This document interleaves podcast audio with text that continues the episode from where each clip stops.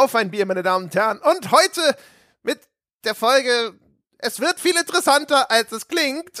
Wir sprechen über Wimmelbildspiele und wenn ich wir sage, meine ich nach, nach, langer Zeit, nach langer Pause, endlich mal wieder nur Falco Löffler und ich. Hallo Falco.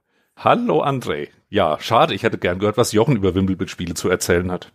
Ja, das fällt dieses Mal wohl aus. Die spielt er doch heimlich, oder? Weiß nicht. Ich glaube nicht. Es gibt, eine, es gibt tatsächlich eine lange Vorgeschichte zu diesem Podcast, wenn man so möchte. Also zweistufig. Die erste Stufe ist, vor vielen Jahren, also wirklich vor vielen Jahren, ich glaube vor vier oder so, habe ich in einer Folge Aber warum über das Wimmelbildspiel Hidden Forks gesprochen. Und äh, da hat sich Jochen sehr despektierlich über Wimmelbildspiele geäußert. Das ist einer der Gründe, warum er heute wahrscheinlich nicht mit dabei ist. und dann hat, äh, ich hatte das damals gespielt, ich fand es ganz knuffig, ich habe relativ kurz über das Ding gesprochen. Und dann hat im Nachgang hatte sich Christian Schmidt bei mir beklagt, ja, dass wir den Wimmelbild-Spielen so Unrecht getan haben. Und dann habe ich damals gesagt, ich mache irgendwann mache ich noch mal eine Folge zu Wimmelbildspielen. Und Christian Schmidt, falls du zuhörst, heute ist es soweit. Heute kommt eine Folge über Wimmelbildspiele. Das ist das ist Stufe eins dieser Rakete, ja. Und wer jetzt den Partyhut noch nicht aufhat, jetzt kommt Stufe zwei. Ist wie wie kam es nach vier Jahren dazu, dass wir heute über Wimmelbildspiele sprechen? Wir wollten eigentlich mal ein ganz anderes Thema sprechen, in einer völlig anderen Konstellation. Jochen und Sebastian und ich hatten eigentlich ein völlig anderes Thema geplant. Und dann sind quasi alle krank geworden. Also Jochen ist krank geworden.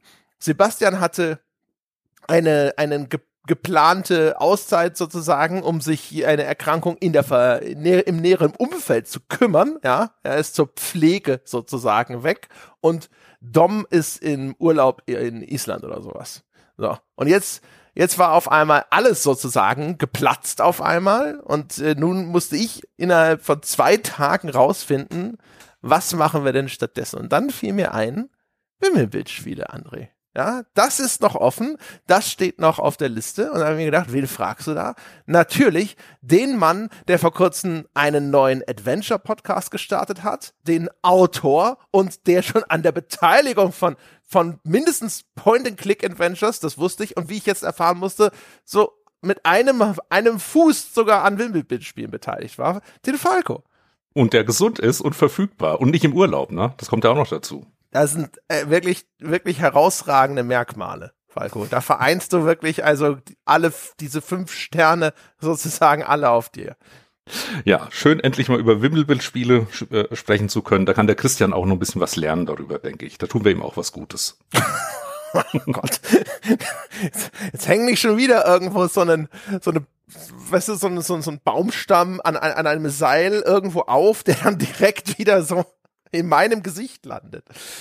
Ja, du musst dann bei zehn Jahre klüger mit ihm darüber reden, äh, warum das alles nicht vollständig war, nicht so tiefgehend, wie er erhofft hat. Da müssen ja. wir dann beide durch. Aber du musst dich rechtfertigen, ich nicht. Ich muss mich dann hinterher verantworten dafür, genau. ja, dass, äh, dass diese, dass sie nichts, nichts von dem eingelöst haben, was wir versprochen haben, ja.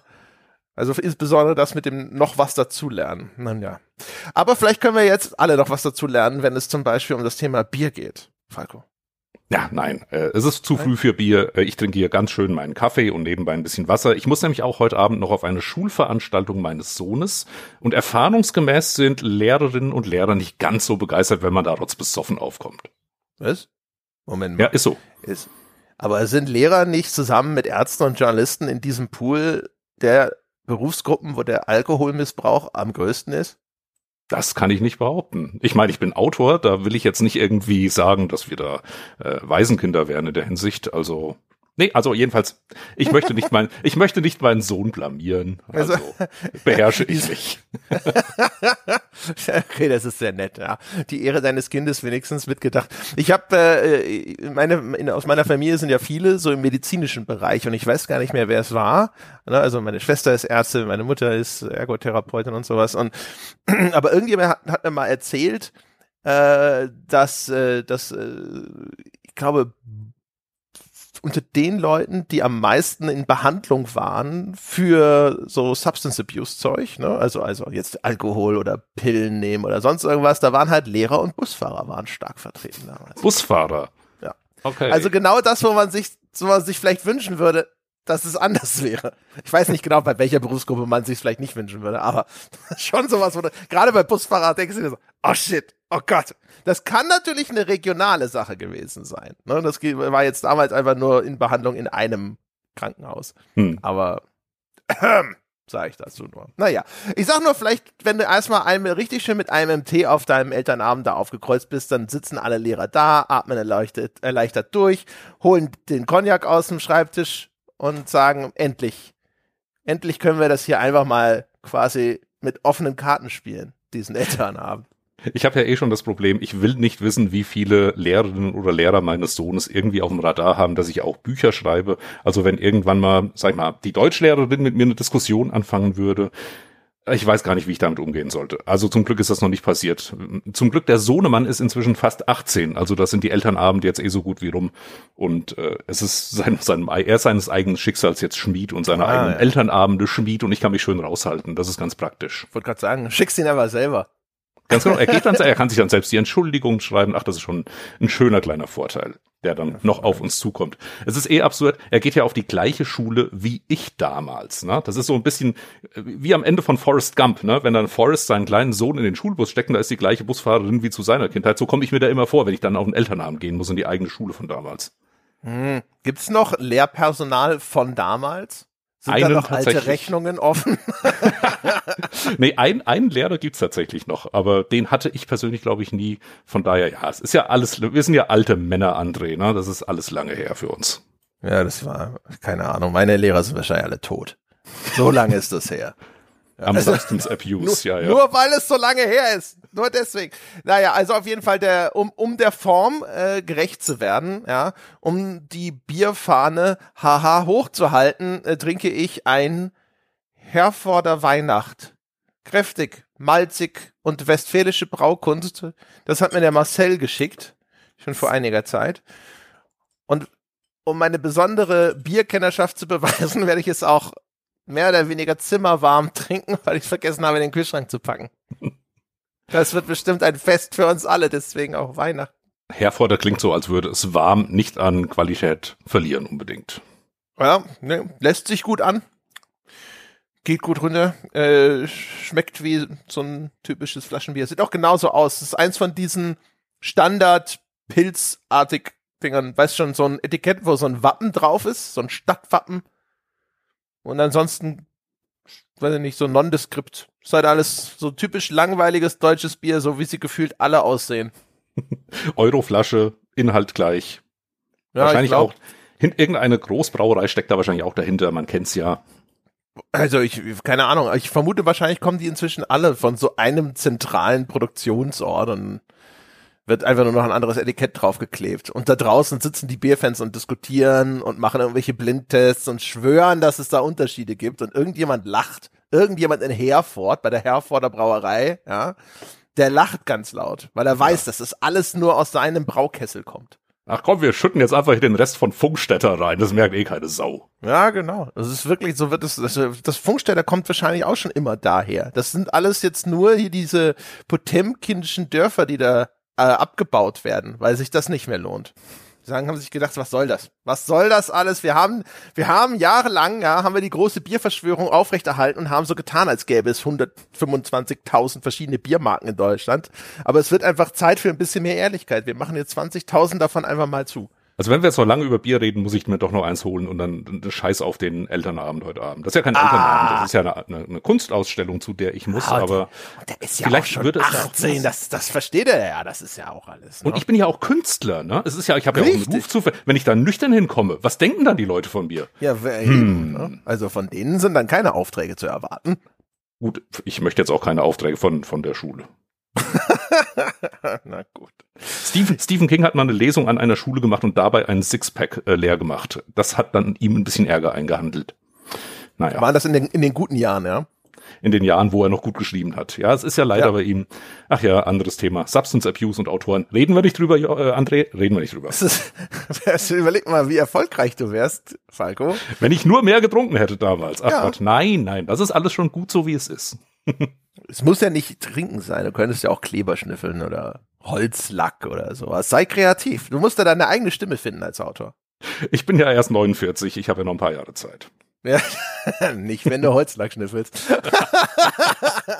aber anderes Thema. So, jetzt reden wir aber endlich über Wimmelbit-Spiele, meine Damen und Herren. Wenn Sie nicht wissen, was Wimmelbit-Spiele sind, äh, das äh, sind diese Casual Games, bei denen wird ihnen eine, meistens häufig sogar, würde ich sagen, auf einem einzigen Screen wird ihnen ein Standbild präsentiert, zum Beispiel das Innere eines herrschaftlichen Anwesens oder das Äußere einer Villa oder eine Hafenszene oder was auch immer. Und auf diesem Bild sind eben verschiedene Objekte versteckt. Deswegen heißt das Ganze im Englischen auch Hidden Object Game. Und äh, man kriegt dann so einen Waschzettel, auf dem gesagt wird, okay, diese Objekte, die sollst du finden. Manchmal sind es nur die Namen der Objekte, das ist also nur eine Liste, da steht dann halt nur Schüssel, ähm, Notenschlüssel, Fahne, Vorhang und dann gilt es, diese Objekte im Bild zu finden und anzuklicken. Manchmal sind die aber auch abgebildet. Und je nach Spielart des Wimmelbildspiels gibt es eben ganz unterschiedliche Stufen von Anspruch und auch ganz unterschiedliche Verortungen, was das Ganze hinterher mehr oder weniger schwierig macht. Und es klingt extrem simpel und stumpf und eigentlich ist es das auch, aber wir sind heute hier, um darüber zu sprechen, wie viel dahinter trotzdem steckt. Ja, auch so ein bisschen in Abgrenzung zu den klassischen Adventures, würde ich sagen. Ähm, die Adventures, klar, das ist ein Genre, das kennt man noch aus den 70ern in Textform, dann in den 80ern in Grafikform. Sie sind immer wieder mal so ein bisschen ausgestorben, aber waren nie wirklich weg. Und eben vor, ich würde mal sagen, 20 Jahren ungefähr, Anfang der 2000er Jahre, kamen eben diese Wimmelbildspiele verstärkt im Markt vor. Und man hatte so von außen das Gefühl, das ist so der Zeitpunkt, wo so die klassischen Point-and-Click-Adventures so einen starken Knick erleben, aber wo die Dinger plötzlich im Massenmarkt ganz hoch gehen. Da kamen dann auch so ein paar Firmen, äh, ziemlich populär raus, die damit auch groß wurden, die äh, im PC-Bereich speziell sich gut verkauft haben. Und dann später kam dieser Shift hin auf Mobile, ein paar Jahre später. Und plötzlich waren die, äh, die Wimmelbildspiele eher so auf Handys und dann auf Tablets unterwegs. Und das ist so ein Markt, André, den nehmen wir als, ich sag mal, Core-Gamer nicht so ganz intensiv wahr, weil das wirklich eben ein ganz anderes Zielpublikum anspricht und auch mit dem Gameplay eben alles ein bisschen einfacher macht, als wir das vielleicht gerne hätten. In meinem Fall, ich mag eben die klassischen Adventures immer noch sehr gerne, aber Wimmelbit-Spiele geben mir in der Regel dann doch zu wenig. Sei es von der Story, sei es vom Gameplay her. Aber so richtig ausgestorben sind auch diese Wimmelbit-Spiele jetzt in den 2020er Jahren immer noch nicht. Die sind immer noch da da. Äh, nur spielen die jetzt heute für uns oder für den gesamten Games-Markt noch eine große Rolle? Das ist eine gute Frage. Ich weiß nicht, wie groß ist der Wimmelbildspielemarkt an sich. Ich habe versucht, es ein bisschen irgendwie rauszufinden, aber das war jetzt zumindest mit meinen Anstrengungen nicht feststellbar. Hm. Ich weiß nicht, wie es hier gegangen ist. Ich, ich sitze nicht da und sage, ja, aus den, weiß ich nicht, 48 Milliarden, die hier dieser Casual Mobile Markt oder umsetzt oder was auch immer, davon sind irgendwie 5% Wimmelbit-Spiele oder hm. sowas. Also es lässt sich nicht wirklich quantifizieren. Was ich gesehen habe, ist aber, dass einzelne Wimmelbit-Spiele insbesondere in diesem Free-to-Play-Bereich noch vergleichsweise enorme Summen umsetzen können. Also es gab hm. ja jetzt, das hatte ich dir auch gestickt, eine Meldung vor gar nicht so langer Zeit, so Mitte 2022, dass von der deutschen Firma VUGA das Spiel June's Journey die 500 Millionen Umsatzmarke geknackt hat. Und das ist ein Wimmelbildspiel. Und sage ich mal, in zumindest in der Grundlage erstmal klassischster Bauart. Wir sprechen später vielleicht nochmal über einzelne Sachen und auch über June's Journey insbesondere, was dann noch so drumherum gebaut wurde, um es so free-to-play tauglich zu machen. Aber es ist halt wirklich ein ganz stumpfes Wimmelbildspiel, genauso wie man sich vorstellt, wenn man jemals Kontakt mit so einem Standardvertreter hatte. Und das ist schon eigentlich auch enorm, dass so ein Ding so viel Kohle mhm. einspielen kann. Ja, du hast noch einen wichtigen Faktor genannt eben, nämlich Free-to-Play. Also ich sagte eben, das hat sich dann verlagert auf äh, Handy und auf Tablets und dann der nächste Schritt war dann eben, dass der ganze, die ganze Free-to-Play-Mechanik speziell in dem Bereich sich stark verbreitet hat. Und natürlich kamen zwischendurch auch noch die ganzen Social Games wie Farmville und Konsorten dazu, die auch ganz viele Wimmelbildspiel-Elemente integriert haben, weil sie eben so einfach äh, vom Gameplay sind und so anspruchslos und so massentauglich. Und äh, deswegen jetzt können wir heute, ich habe das auch versucht rauszufinden, welche Relevanz haben die Spiele jetzt überhaupt. Man kann es nicht mehr trennscharf sagen, bei, bei den meisten Fällen, das ist hundertprozentig ein Wimmelbildspiel und ist in diese Kategorie einzuordnen, sondern man kann letzten Endes nur sagen, der Casual Game Markt, der ist eben riesig und ganz viele erfolgreiche Casual Games sind entweder anteilig oder größtenteils Wimmelbildspiele oder haben manchmal vielleicht einfach eine Gameplay-Mechanik, die ein Wimmelbildspiel ist. Gleichzeitig gibt es aber Wimmelbildspiele, die dann wieder komplexere Sp äh, Spielmechaniken integrieren. Also man kann kaum noch unterscheiden, ähm, wo ist da jetzt die, die Grenze zu ziehen. Das war jetzt vor 15 Jahren ein bisschen leichter. Da gab es ein Wimmelbildspiel auf einer CD-ROM zu kaufen. Da hat man dann äh, schöne Hintergründe gehabt, hat Sachen gesucht und dann war das Spiel fertig. Das war's. Die Zeiten sind aber auch wieder vorbei. Ja, das ist so ein typischer Shift, ne, den man gesehen hat. Deshalb, ich habe, wir haben ja diese Reihe zehn Jahre klüger mit dem Christian Schmidt zusammen, wo wir so immer zehn Jahre in die Vergangenheit blicken. Und da haben wir ja jetzt den Start von den großen, sage ich mal, Casual-Plattformen, nämlich erstmal das, das Browser-Gaming im weitesten Sinne und Facebook-Games, also Social-Media-Games und dann eben den Start von iPhone und iPad mit dem Start dieser Mobile-Plattformen und von Smartphones begleitet. Und man konnte ja sehen, dass da so nach und nach eben immer dieser Shift stattfindet. Ne? Also es geht so ein bisschen los, dass das so in dieser Browser-Game-Ecke erstmal äh, unterwegs ist. Auch da fängt es ja schon an mit dem Free-to-Play-Modell. Und dann shiftet es so langsam rüber in diesen Mobile-Bereich. Ne? Und in dem Mobile-Bereich ist ja jetzt ganz viele von den Casual Games zu Hause. Ne? Und vieles von dem existiert sozusagen auch immer noch parallel. June's Journey zum Beispiel, dieses Wimmelbildspiel, das ich erwähnt habe, das diese 500 Millionen umgesetzt hat über seine gesamte Lebenszeit. Ähm, das existiert quasi auf Mobile, aber auch immer noch als Facebook-Spiel. Also ich kann da sogar mich mit meinem Facebook-Account anmelden und dann sogar Cross-Plattform spielen. Ich kann dann quasi meinen Fortschritt von Mobile nehmen und einfach online auf dem PC weiterspielen.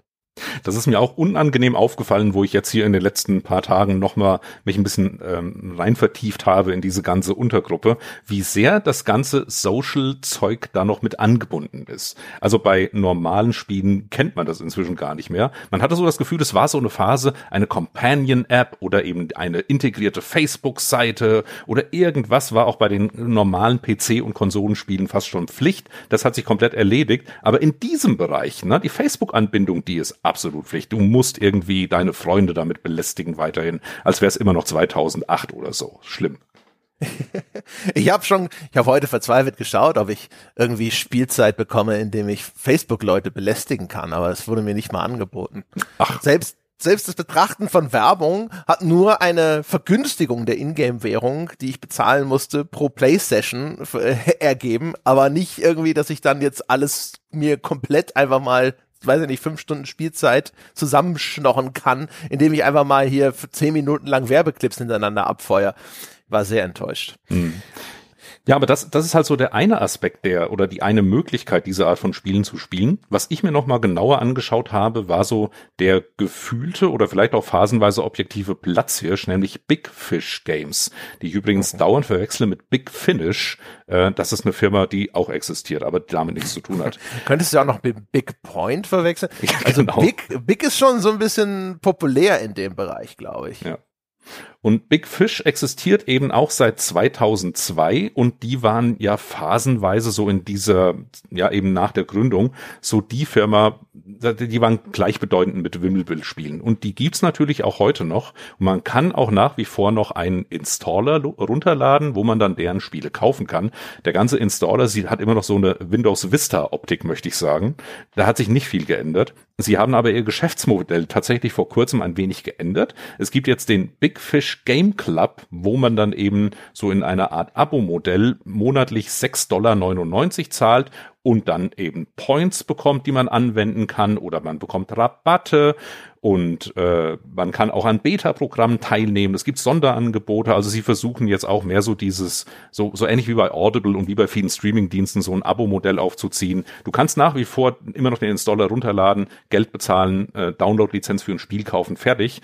Aber die Mitgliedschaft ist das, was jetzt im Moment in den Vordergrund gestellt wird, die Points, die du sammeln kannst. Und dann kannst du da im Prinzip, statt zu sagen, ich mache Netflix an, starte ich meine Big Fish App und ach, da gibt's einen, neuer, neuen Teil in dieser Wimmelbild-Spielserie hier, dann kann ich den jetzt kaufen für meine Points, die ich da monatlich bezahle und dann kann ich das schön runterspielen und dann ist es in meiner Sammlung. Und sie machen auch was leicht Absurdes. Es gibt tatsächlich auch äh, Collectors Editions dieser Spiele, die man nur runterladen kann, wo man dann mehr bezahlt. da bekommt man dann irgendwelche Hintergrundbilder dazu oder Konzeptzeichnungen und so Zeug. Also sie, sie versuchen irgendwie verzweifelt Gründe zu finden, warum man dann so ein stinkeinfaches Wimmelbildspiel doch irgendwie noch äh, ja aufwerten kann, damit man vielleicht doch noch mal fünf Dollar oder zehn Dollar mehr äh, rausziehen kann aus der Tasche. Und ich habe mir jetzt eins dieser Spiele mal eine, eine Stunde angeschaut. Also man, man hat so 60 Minuten Testphase gratis für jedes Spiel. Und das habe ich jetzt mal getan und ich sehe schon den Reiz, warum Leute das mit Begeisterung spielen, auch wenn das eben ein serielles Format ist, wo alle weiß nicht, paar Monate eine Fortsetzung kommt von der Story, die du da spielst. Aber es sind tatsächlich noch Wimmelbildspiele, exakt wie vor 15 Jahren. Vielleicht mit ein paar Spielmechaniken noch aufgehübscht, aber im Grunde hat sich da nichts geändert. Und ich finde das erstaunlich, weil den klassischen Adventures wird ja auch immer nachgesagt, naja, das ist ja schlecht, schlimm, dass sich da nichts ändert und dass die eben immer das gleiche Point-and-Click-Interface haben und so weiter und so weiter. Bei den Wimmelbildspielen scheint sich keiner dran zu stören. Ja, ich meine, das ist natürlich jetzt auch, glaube ich, eine Gruppe von Spielen, die ist erfolgreich, weil sie ein relativ simples Konzept hat. Und wir wissen, es ist halt einfach schwierig, simple Konzepte, die irgendwie schon ganz gut ausgefeilt sind, tatsächlich zu variieren. Und da sind eigentlich, wenn man sich das insgesamt anschaut, die Wimmelbildspiele sogar gar nicht so schlecht. Wenn wir dann hinterher so ein bisschen drüber sprechen, was gibt's denn alles für Ausprägungen in dem Bereich, da ist durchaus eine gewisse Diversität eigentlich zu verzeichnen. Was ich ganz interessant finde, ist erstmal zwei Sachen. Ähm, Big Fish ist witzigerweise das erste Mal, warum ich überhaupt mit Wimmelbildspielen in Kontakt gekommen bin. Da hatte sich irgendwann mal, und das ist jetzt wirklich 15, vielleicht auch 18 Jahre her in meiner Karriere, dass jemand anrief damals, das war noch bei Krawall, dass äh, äh, quasi sie einen neuen Titel haben, den sie gerne vorstellen möchten. Und das war das damals noch vergleichsweise junge Big Fish Games. Und dann habe ich mir das angeschaut, habe erstmal gedacht, so, äh, who cares? Das ist überhaupt nichts für meine Zielgruppe.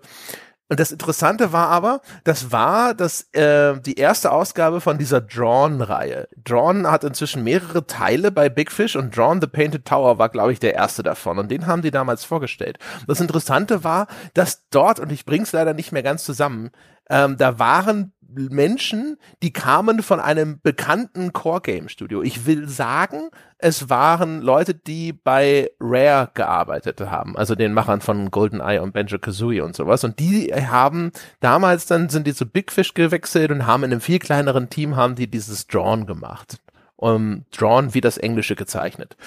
Und ähm, da habe ich damals für einen Moment innegehalten und hatte dann ein kleines Interview mit denen, warum sie gewechselt sind sozusagen von dem, was aus meiner Perspektive damals und wahrscheinlich auch der der meisten Gamer die große Firma Rare war, die diese prestigeträchtigen großen Titel produziert hat, um dann so vergleichsweise kleine und wenig prestigeträchtige Casual Games zu machen. Und die haben halt damals das erzählt, was dann Jahre später sowieso Entwickler immer erzählt haben, so, ja, diese Riesenteams, da hast du keinerlei kreativen Einfluss und du kannst dich überhaupt nicht selbst verwirklichen und hier können sie wirklich noch ein bisschen was mitbestimmen und haben wirklich einen Einfluss auf das finale Produkt und du kannst genau darauf deuten, was du als Beitrag geleistet hast, sozusagen insbesondere als Grafiker bei einem so visuell dominierten Medium wie dem Wimmelbildspiel.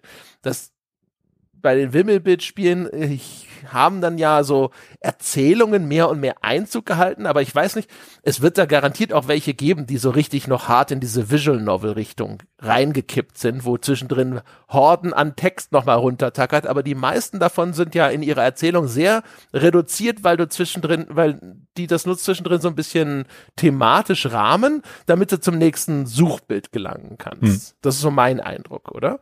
Ja, äh, generell, ähm, Wimmelbildspiele sind ja auch eine Mischung aus mehreren Elementen. Und ein Wimmelbildspiel kann eine ausgefeilte lange Story erzählen mit Text, mit Voice-Over, mit Grafiken, mit Bildern, mit Filmsequenzen sogar. Äh, es kann aber auch komplett darauf verzichten und sich auf die Suchelemente konzentrieren. Und die Suchelemente kannst du dann auch noch zu Puzzles erweitern. Und wenn du dann irgendwann sagst, ich lasse die Story komplett weg, hast du ein Puzzle-Game. Also es gibt so wirklich so eine, so eine ganze große Bandbreite von Möglichkeiten, wie du dein Wimmelbildspiel genau platzieren kannst. Und äh, schlimmer noch, man muss sich nicht mal entscheiden für das eine, man kann sogar beides machen. Also man kann wirklich sagen, wir machen Hardcore-Rätsel und wir machen eine fette Story. Nur ich glaube, das macht inzwischen da draußen kaum jemand, weil Wimmelbildspiele eben doch für die Gelegenheitsspieler gedacht sind. Und eine richtig komplexe Story würde dann die Leute, die jeden Abend mal zehn Minuten ein bisschen Objekte suchen, überfordern. Und die richtig schweren Rätsel würden diese Leute auch überfordern. Es darf aber auch wieder nicht zu banal sein, weil wenn dann sowohl die Story wie auch die Rätsel so oberflächlich sind, dass sie dich nicht interessieren, dass du einfach nur so pflichtbewusst alles runterklickst und dich langweilst dabei, dann spielst du auch den nächsten Teil in der Reihe nicht. Und ich glaube, so eine Firma wie Big Fish und mit Sicherheit auch eben Voga und, und, und die Kolleginnen und Kollegen, die wissen ziemlich genau, wie sie ihr Publikum ansprechen sollen. Ich mache jede Wette, das sind Firmen, die vielleicht sogar mehr Zielgruppenforschung machen als ein AAA-Studio, wo vielleicht klar ist, wir machen hier ein Actionspiel, das muss ein fettes Actionspiel werden. Da müssen wir jetzt nicht groß Marktforschung machen, wer unsere Zielgruppe ist. Na, das ist uns bekannt, die kennen wir.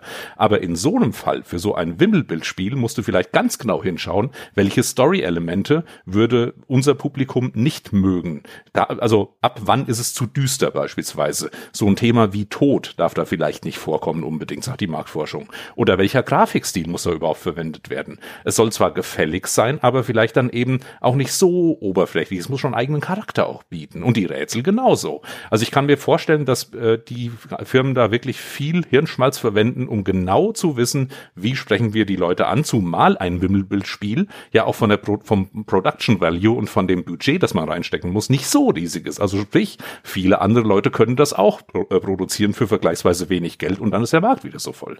Da müssen wir uns wieder rausstechen irgendwie. Also je länger man drüber nachdenkt über dieses ganze Segment, das man gar nicht so so stark wahrnimmt als Teil der Spielebranche, desto interessanter wird es eigentlich wieder.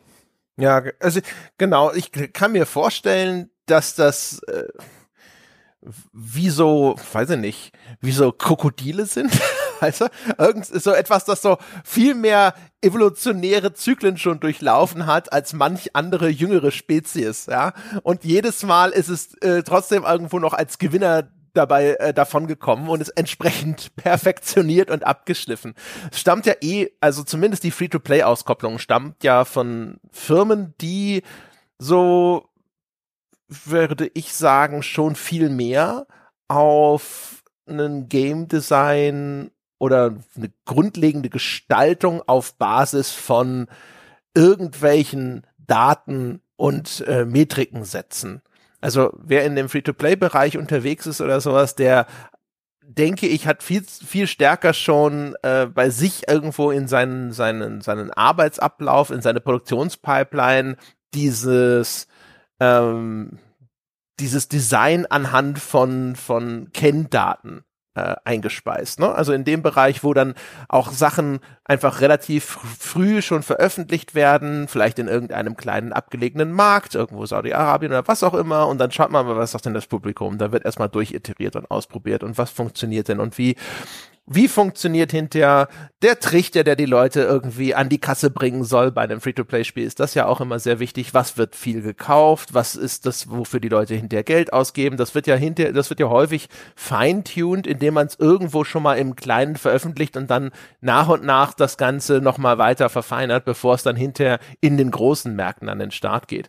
Und da kann ich mir auch vorstellen, dass solche Firmen einfach viel mehr auch auf sowas wie Marktforschung setzen, das viel mehr austarieren und die Möglichkeit haben, das eben auch viel mehr zu iterieren. Also das, was du gerade gesagt hast, was für sie ein Nachteil ist, dass so ein Spiel so günstig herstellbar ist, das sorgt zwar für viel Konkurrenz, ich glaube aber gerade für große Firmen, die auch ordentlich Geld haben, bedeutet das, sie können auch einfach mal 30 davon an die Wand werfen und schauen, welches kleben bleibt.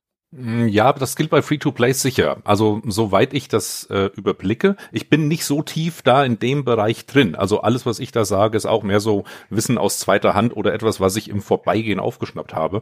Aber ja, Free-to-Play-Spiele werden natürlich stark iteriert. Die werden früh an in irgendwelchen Märkten getestet, vielleicht auch mit solchen A-B-Tests, dass man eben zwei Varianten von einem Spiel oder einem Look ausprobiert und dann schaut, was spricht dann die Leute eher an, wo ist die Interaktionsrate höher und das wird dann eben weiter weitergeführt und dann auch, wenn es nicht funktioniert, wenn es nicht eine bestimmte Metrik erfüllt, wird es auch frühzeitig wieder eingestellt. Ich würde aber vermuten, bei einem klassischen Wimmelbildspiel ist das nicht der Fall.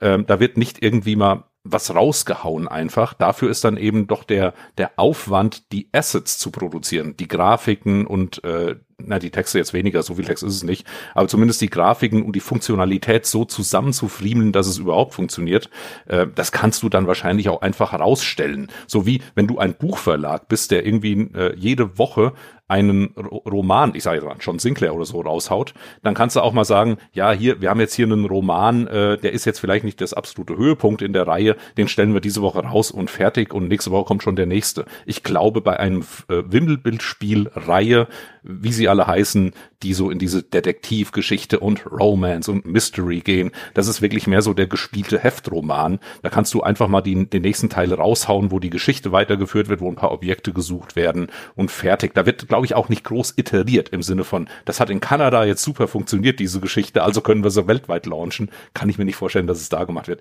Sobald Free-to-Play dabei ist, keine Frage, dann wird's gemacht.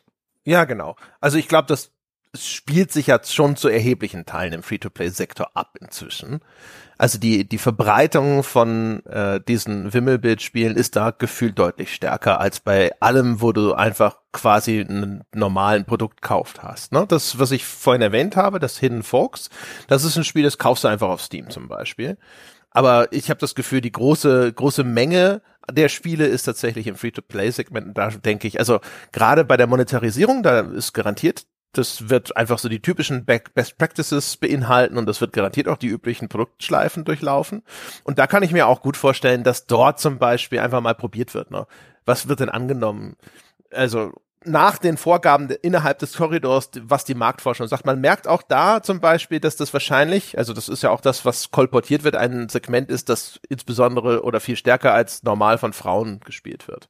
Das siehst du allein schon daran, dass wenn du ein äh, Wimmelbildspiel startest, wie zum Beispiel June's Journey, dann ist der Standardname, den das Spiel für deinen Avatar vorschlägt, ist ein weiblicher Name. Hm. Das würde uns bei Core Games aber nicht passieren. ja, und äh, es ist sogar noch schlimmer, es ist schlimmer in Anführungszeichen, es sind nicht nur Frauen, sondern auch noch Frauen, die auch noch älter sind. Also so die Zahl, die ich gefunden hatte, war in Bezug auf die Big Fish Spiele, dass da die Spielerschaft zu 85 Prozent weiblich ist und zu 76 Prozent davon sind es Frauen über 55 Jahren. Also es ist wirklich eine völlig andere Zielgruppe als das, was wir so normalerweise in der Games-Branche haben. Was ja aber eigentlich echt interessant ist. Ne? Also James ja. Journey hat auch eine Protagonistin, die sieht aus wie weiß ich nicht, wohlhabende Frau, eher so 40er, ja. Ne? Also, aber, aber wo man sofort denkt, so, keine typische Spielehauptdarstellerin. Würde man also ne, sonst überall auch sagen, so, huch. Das Einzige, was mir einfällt, ist Returnal. Celeste aus Returnal sah überraschenderweise und angenehmerweise auch aus wie eine Frau, die so 40 plus ist. Aber das, das ist nun wirklich, also wenn wir drüber sprechen, normalerweise äh, weibliche Protagonisten relativ äh, nicht so verbreitet. Aber äh, Frauen jenseits der 40 als Protagonisten in einem Computerspiel ist ja in Core Games also ne, wirklich also ein ganz ein, ein, ein, ein Einhorn, muss man schon sagen. Hm. Ich fand es interessant, dass da wirklich so eine gewisse Parallele zum Buchmarkt zu sehen ist in meinen Augen. Also gerade der digitale Buchmarkt, die E-Books, haben wohl auch eine überwiegend weibliche Leserschaft oder überhaupt der Buchmarkt, die Leserinnen äh, allgemein sind in der Überzahl. Und gerade im Digitalmarkt sind eben solche, ich sag mal, Romanzen sehr beliebt und Krimis. Und das ist, soweit ich das überblicke, wenn ich bei Big Fish oder auch so in den Mobile Games schaue, das sind tatsächlich auch so die Genres inhaltlich, die bei den äh, Casual Games ganz vorne sind. Also da scheint mir einfach so ein gewisses Grundgefühl da draußen zu sein. Man möchte sich unterhalten lassen. Es darf spannend sein, es darf romantisch sein. Es sollte aber auch jetzt nicht anstößig oder zu brutal sein. Und ähm, anscheinend ist offenbar in beiden Bereichen eben die Kundschaft eher weiblich und wohl auch ein bisschen älter. Und das deckt sich durchaus. Also ich glaube von den von den von den Ansprüchen der Medien, die da verkauft werden und von dem Flair, das sie auch vermitteln, ähm, wird dann werden da die gleichen Leute angesprochen. Ist bei dem ist beim Buchmarkt bekannt, woher das kommt? Nö, also wäre mir jetzt nicht aus dem Stand bekannt. Es ist einfach alles so gewachsen, glaube ich, dass eben, also speziell in der Diskussion, wer liest denn noch von den jungen Leuten? Da ist ja immer, die Jungs lesen nichts mehr. Ne? Die lernen das nicht mehr ordentlich in der Schule, die wollen lieber ihre Telespiele spielen und so Zeug. Ne? Man kennt's ja. Ähm, aber wie viel davon jetzt eben anerzogen ist oder wie viel davon äh, genetisch vorgegeben oder sonst irgendwas, da gibt's mit Sicherheit irgendwelche Forschungen, aber die werden mir jetzt nicht bekannt. Es ist nur so eine allgemeine Weisheit. Jungs lesen nichts. Also der ganze Jugendbuchmarkt, in dem ich auch mal einen C drin hatte, ähm, da habe ich, ich habe einen Jugendroman geschrieben und dann keinen zweiten mehr, weil wirklich der Verlag sagte, ja, jetzt im Jugendbuchmarkt die äh, Leserinnen da draußen, das sind eben fast nur Mädchen und damals war die Weisheit, Mädchen wollen wollen nichts von männlichen Autoren lesen. Ja, Hat sich inzwischen auch geändert. Pseudonym? was, was mit Pseudonym? Ach nee, lass mal. das, war, das, mein, aber hat, hat dir der Verlag das mal vorgeschlagen? Das ist cool, interessant, dass du das sagst, weil ich hatte das tatsächlich auch mal irgendwo gelesen, dass äh, das männlichen Autoren vorgeschlagen wurde, in dem Bereich doch mit einem weiblichen Pseudonym zu schreiben, weil das halt einfach sonst verkaufsschädigend ist. Ja, das ist alles völlig absurd. Ein paar Jahre vorher musste eine gewisse äh, Joanna K. Rowling sich noch als J.K. Rowling verkaufen, damit niemand merkt, dass sie eine Frau ist. Ne? Also ja, und hat ja gut geklappt. Es hat gut geklappt, ja, kann man sagen. Aber das, da ändern sich eben so die Wahrnehmungen im Buchmarkt auch alle paar Jahre gefühlt. Aber so dieses Mädchen lesen, Jungs weniger und das schlägt sich dann auch später nieder, je älter die Leserschaft wird. Das scheint immer noch so eine allgemeine also zumindest so, so ein Ist-Zustand zu sein, den die Marktforschung als gegeben nimmt. Klar, man kann immer wieder Bücher schreiben, die speziell männliches Publikum ansprechen. Das ist aber dann eben äh, nicht unbedingt das, wo die Masse liest. Und äh, ich musste jetzt eben speziell bei, im, bei Big Fish an die ganzen Lese-Flatrates denken im Digitalbereich, die es ja auch schon gibt da draußen, ne? Scobe, Kindle Unlimited und so weiter. Wenn du deren Sortiment anschaust, dann merkst du auch, das ist wirklich so auf Gefälligkeit gebürstet oder eben, wenn es dann mal ein Thriller sein soll, dann muss es gleich ein richtig harter, blutiger Thriller sein, wo es so richtig reinknallt. Also die Genres werden zugespitzt in jeder Hinsicht und mm. das ist eben auch bei den Wimmelbildspielen, glaube ich, ein bisschen der Fall. Erkenne ich da eine Marktlücke? Falco, müssen wir das blutige Wimmelbildspiel machen? wo du, wo du dann Leichenteile einsammelst und so ja, Zeug. Ja, genau. Finde den linken Augapfel. Ja. und dann eben so ein Rätsel, wo man dann die Leiche zusammensetzen muss und dann eben, ähm, ja, wie heißt, wie heißt der Job, ne? Der, der dann in der Pathologie. Ah, ja, ja, ja, genau, Gerichtsmediziner. Ja, dumm, Pathologic ist als Name leider schon weg in der Games-Branche. Ja, aber der ist bestimmt günstig zu kriegen. Pathologic, the, the, hidden, the, hidden, the Hidden Corpse Game. Ja, genau. Da machen wir das, da machen wir ein Spin-off. Ich bin sicher, die Jungs von Ice Pick Lodge, das ist, das sind bestimmt ja auch keine verqueren Künstler, die sich dann sperren, wenn wir ihren Titel zu einem Wimmelbildspiel umwidmen wollen. Ja, ich finde das schade. Also man könnte tatsächlich so schöne Parodien drauf machen, aber Parodien, Gott, die verkaufen sich halt nicht. Die erreichen dann nicht eben die Zielgruppe der Leute, die dafür tatsächlich Geld ausgeben. Ist halt schade. Das ist auch eine Diskussion für einen anderen Tag, ne? Warum ja. sowas eigentlich im Spielebereich nie wirklich Fuß gefasst hat, während die Wayans-Brüder im Filmbereich mit mittelmäßigen Parodien Millionäre geworden sind. Hm. Eine Parodie fällt mir allerdings ein, das ist tatsächlich eins meiner Lieblingsspiele oder zwei sogar. Es gab Ende der 90er zwei Monty Python PC-Spiele das eine heißt, hieß Complete Waste of Time und das andere war äh, The ähm, Ritter der Kokosnuss, The Quest for the Holy Grail. Und das waren in ihrer Seele einfach nur Wimmelbildspiele tatsächlich, mit ein paar anderen Elementen noch aufgehübscht. Und vor allem das Quest for the Holy Grail Spiel ist unfassbar lustig. Das ist eines der einer der der vergessenen Juwelen da draußen. Ich habe so darüber gelacht über dieses Spiel damals, aber heute kennt das kein Mensch mehr. Es gibt's nirgendwo auch digital. Aber das war in der äh, vor allem Complete Waste of Time war ein Wimmelbildspiel noch bevor bevor es Wimmelbildspiele gab tatsächlich. Das war aber auch eher so ein Multimedia-CD-Ding noch. Genau. Ja. ja, genau. Die, durch, das, durch die CD-Zeit kam das ja auch dazu. Man konnte eben wesentlich mehr Grafik und Soundelemente in Echtzeit in Anführungszeichen abspielen. Ich glaube, das war dann auch so ein, so ein Punkt, wo das eben leichter möglich war. Ja. Ich meine, das wäre schon interessant zu wissen, warum sich das so komisch ausdifferenziert hat. Man möchte meinen, es gibt keinen Grund per se, warum Wimmelbildspiele nur Frauen älterer Semesters Spaß machen sollten. Also ich merke das immer wieder, wenn ich sie dann selber mal anfasse. Das ist meistens auf einem Grad der, der Aktivierung, sage ich jetzt einfach mal, wo mein Gehirn sagt, der Stimulus ist mir nicht stark genug. Ich brauche härteren Stoff. Aber es ist jetzt nicht irgendwie uninteressant. Das kann schon durchaus funktionieren, dieses simple Spielprinzip. So wie ja ganz viele ganz simple Spielelemente gut funktionieren können. Also das muss sich irgendwie so rausgebildet haben. Man kann, ich kann mir ein paar Sachen vorstellen, also zum Beispiel eben einfach Zugänglichkeit. Ne? Also ich denke mal, also gerade Frauen über 40 oder sogar über 50 haben halt noch nicht von Kindesbeinen auch wahrscheinlich gelernt, Computerspiele zu spielen. Also der Anteil von denjenigen, die sage ich mal, komplexere Spiele bedienen können und gut bewältigen können, ist einfach geringer. Einfach, ne, also wie hat sich halt so blöderweise ja so ergeben, historisch sozusagen. Und deswegen kann ich mir gut vorstellen, dass genau diese Zielgruppe zumindest jetzt im Moment noch hauptsächlich Titel konsumiert, wo einfach der Einstieg super flach ist, wo es einfach extrem einfach ist.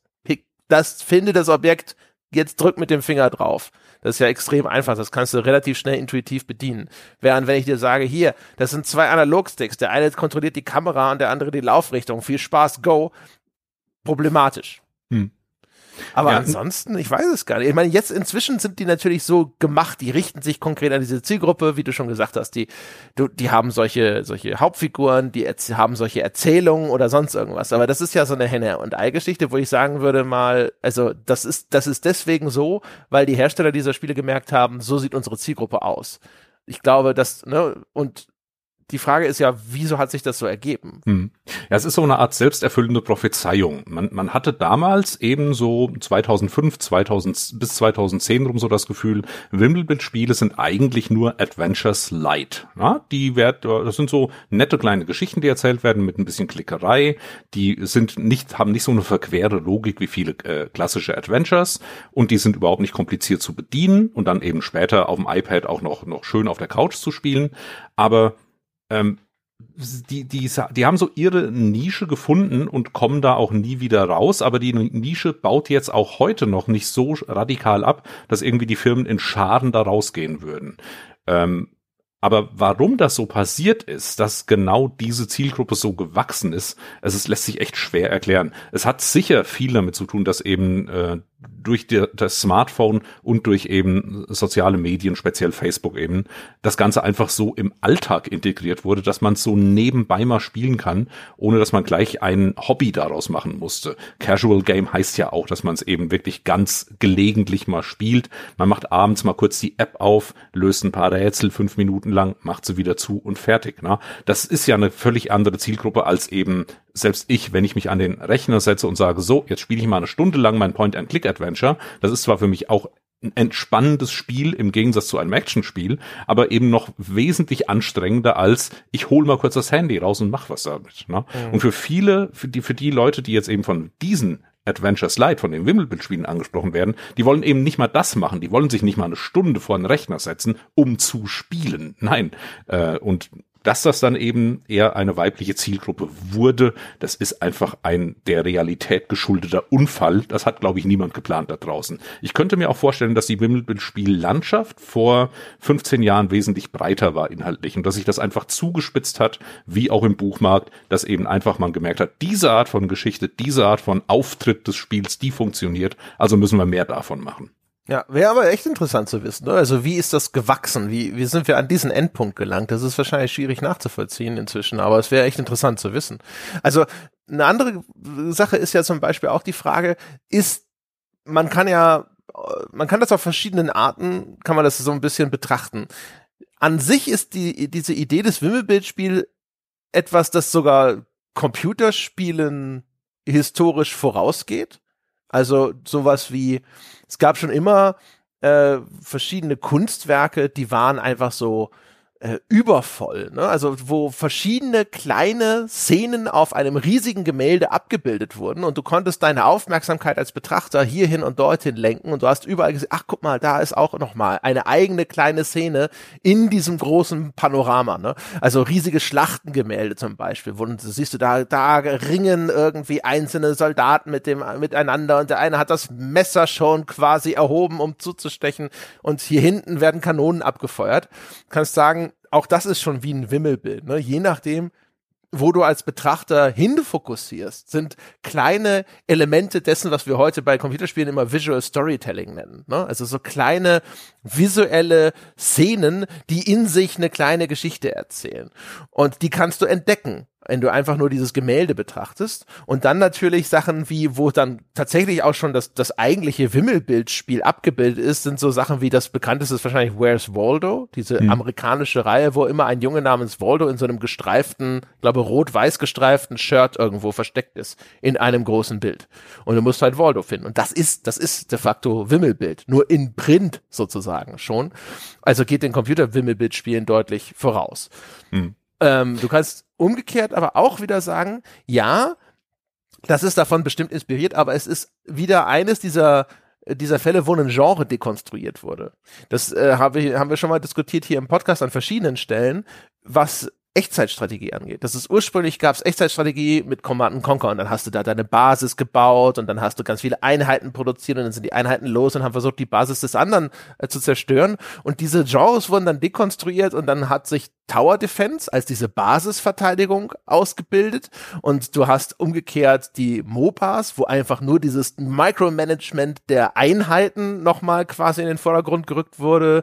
Äh, du hast unterschiedliche Ausprägungen von äh, Echtzeitstrategie, wo der Basenbau komplett weggefallen ist und es dann darum ging, mit vorgegebenen Truppenverbänden ein, ein Level zu durchqueren und so weiter und so fort. Und ob das äh, Wimmelbildspiel hier das Ergebnis dessen ist, dass man das Adventure-Genre äh, sozusagen in verschiedene Einzelteile zerlegt hat. Hm.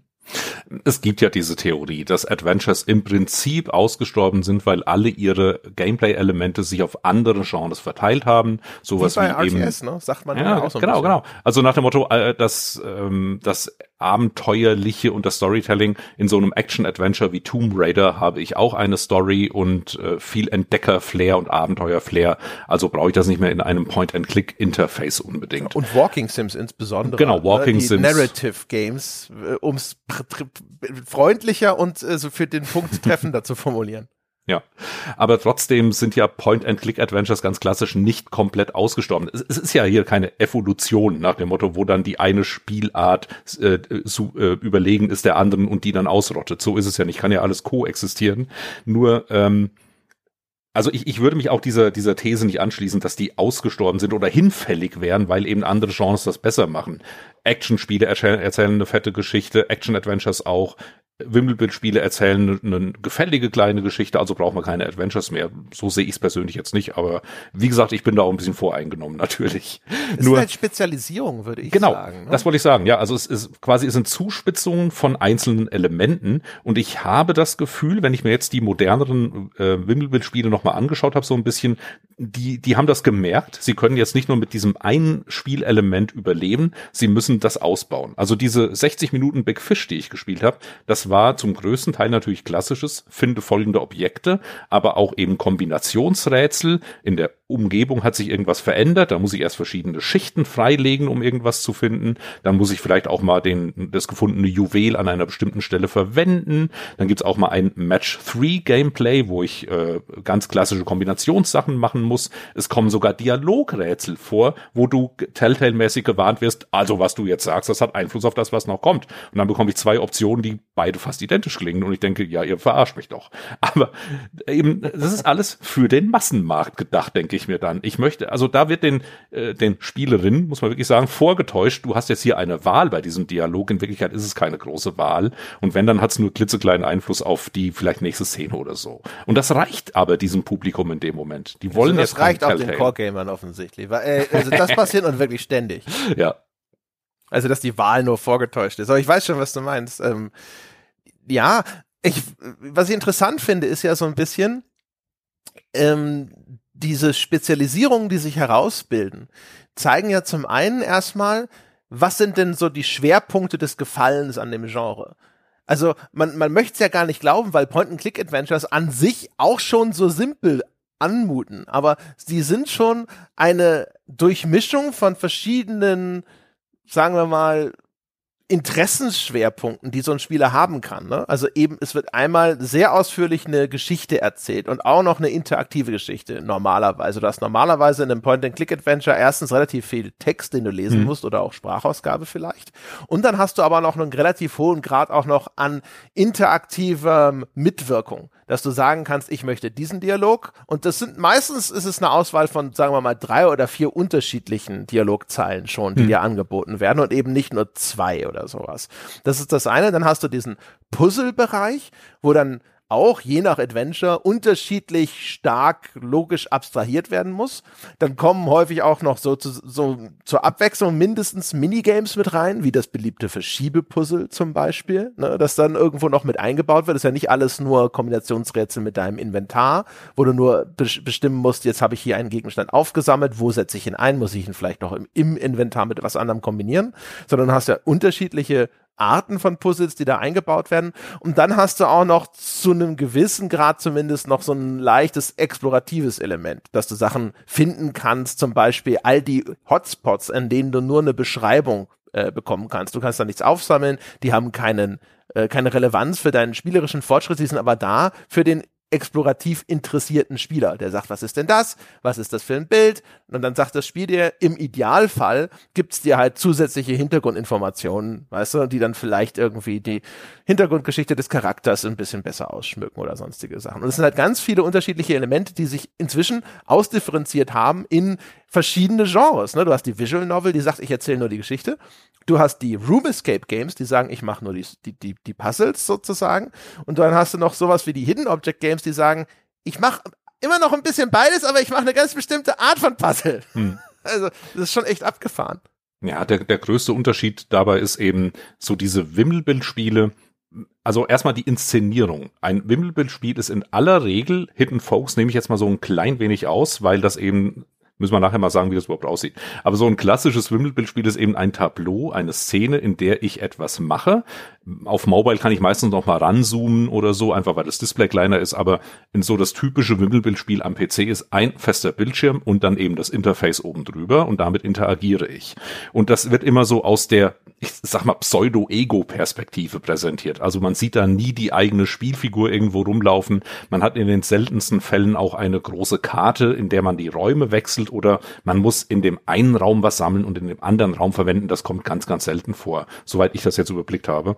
Und in, in so einem in so einer Inszenierung und in, bei so einer Zielgruppe macht man natürlich im Wimmelbildspiel auch keine große äh, Moon Logic Rätsel, also Rätsel, die so absurd sind, dass man wirklich um die Ecke denken muss, um sie zu lösen. Also ich behaupte mal, fiktives Beispiel, in einem Wimmelbildspiel wird es kein Rätsel geben, wo man mit einem Kondom eine Ratte fangen muss.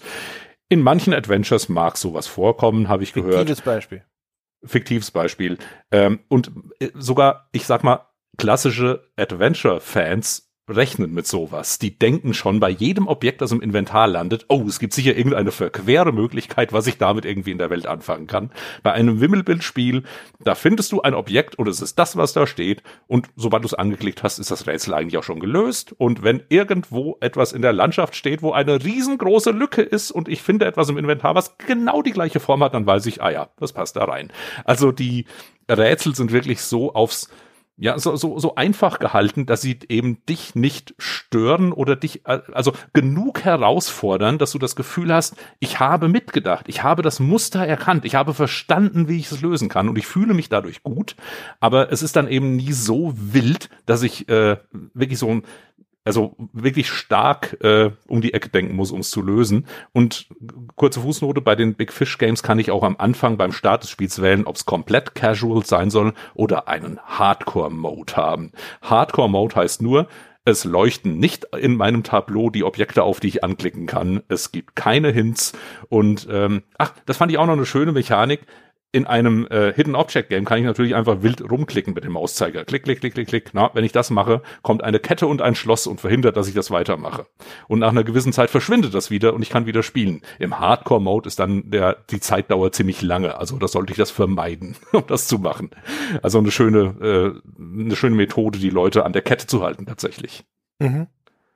Ja, man muss dazu sagen, nur in diesem, also in genau dieser Hinsicht wird, wird Anspruch vermieden. Es gibt andere Ebenen, wo die Wimmelbildspiele schwer sein können. Ne? Also das bezieht sich jetzt nur auf diese ganz spezielle Adventure Point-and-Click Herausforderung, dass du komplett um die Ecke denken musst, ne, was den Einsatz von den zur Verfügung gestellten Objekten angeht zum Beispiel. Und es bezieht sich jetzt hier auch vor allem eben auf diese Basis-Standard-Version eines Wimmelbildspiels, weil es gibt inzwischen durchaus einiges äh, an Minigames, die auch in Wimmelbildspielen zur äh, Auflockerung eingebaut werden. Also eines der Spiele, die ich jetzt hier im Vorfeld mal ausprobiert habe, das Eventide zum Beispiel, ähm, das hatte schon zahlreiche Minigames zur Auflockerung drin, inklusive klassischer Objektkombinationsrätsel. Also jetzt nicht so ein äh, völlig abstruses Ding, ne? Tu die Wurst in die Mikrowelle, bis sie platzt und dann kannst du damit das Vorhängeschloss öffnen, warum auch immer, ne? Sondern äh, aber halt auch so zwischendrin auf einmal, ja, geht halt ein kompletter eigener Bildschirm auf, ne, und dann ist das so eine komplett eigene Puzzle-Herausforderung. Da musstest du so farbige Zahnräder miteinander verbinden, zum Beispiel.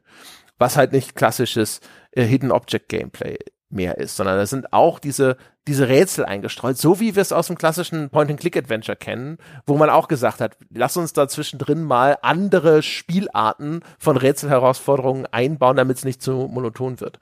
Und wie gesagt, also die, die typische Herausforderung, die Urherausforderung eines äh, Wimmelbildspiels ist ja eine Art Mustererkennung oder eine, eine Wahrnehmung innerhalb eines vorgegebenen Raumes. Also das Spiel gibt dir vor, finde dieses Objekt. Ne? Manchmal mit Bild, manchmal einfach nur mit dem Bezeichner. Und dann werden die aber teilweise auch richtig ordentlich versteckt, ne? mit diversen Tricks. Also sei es, dass sie nur teilweise verdeckt sind von einem anderen Objekt im Vordergrund. Dann sagt das Spiel, finde die Ratte und du siehst halt hinten so ein Rattenhinterteil mit so einem Schwänzchen irgendwo rausgucken.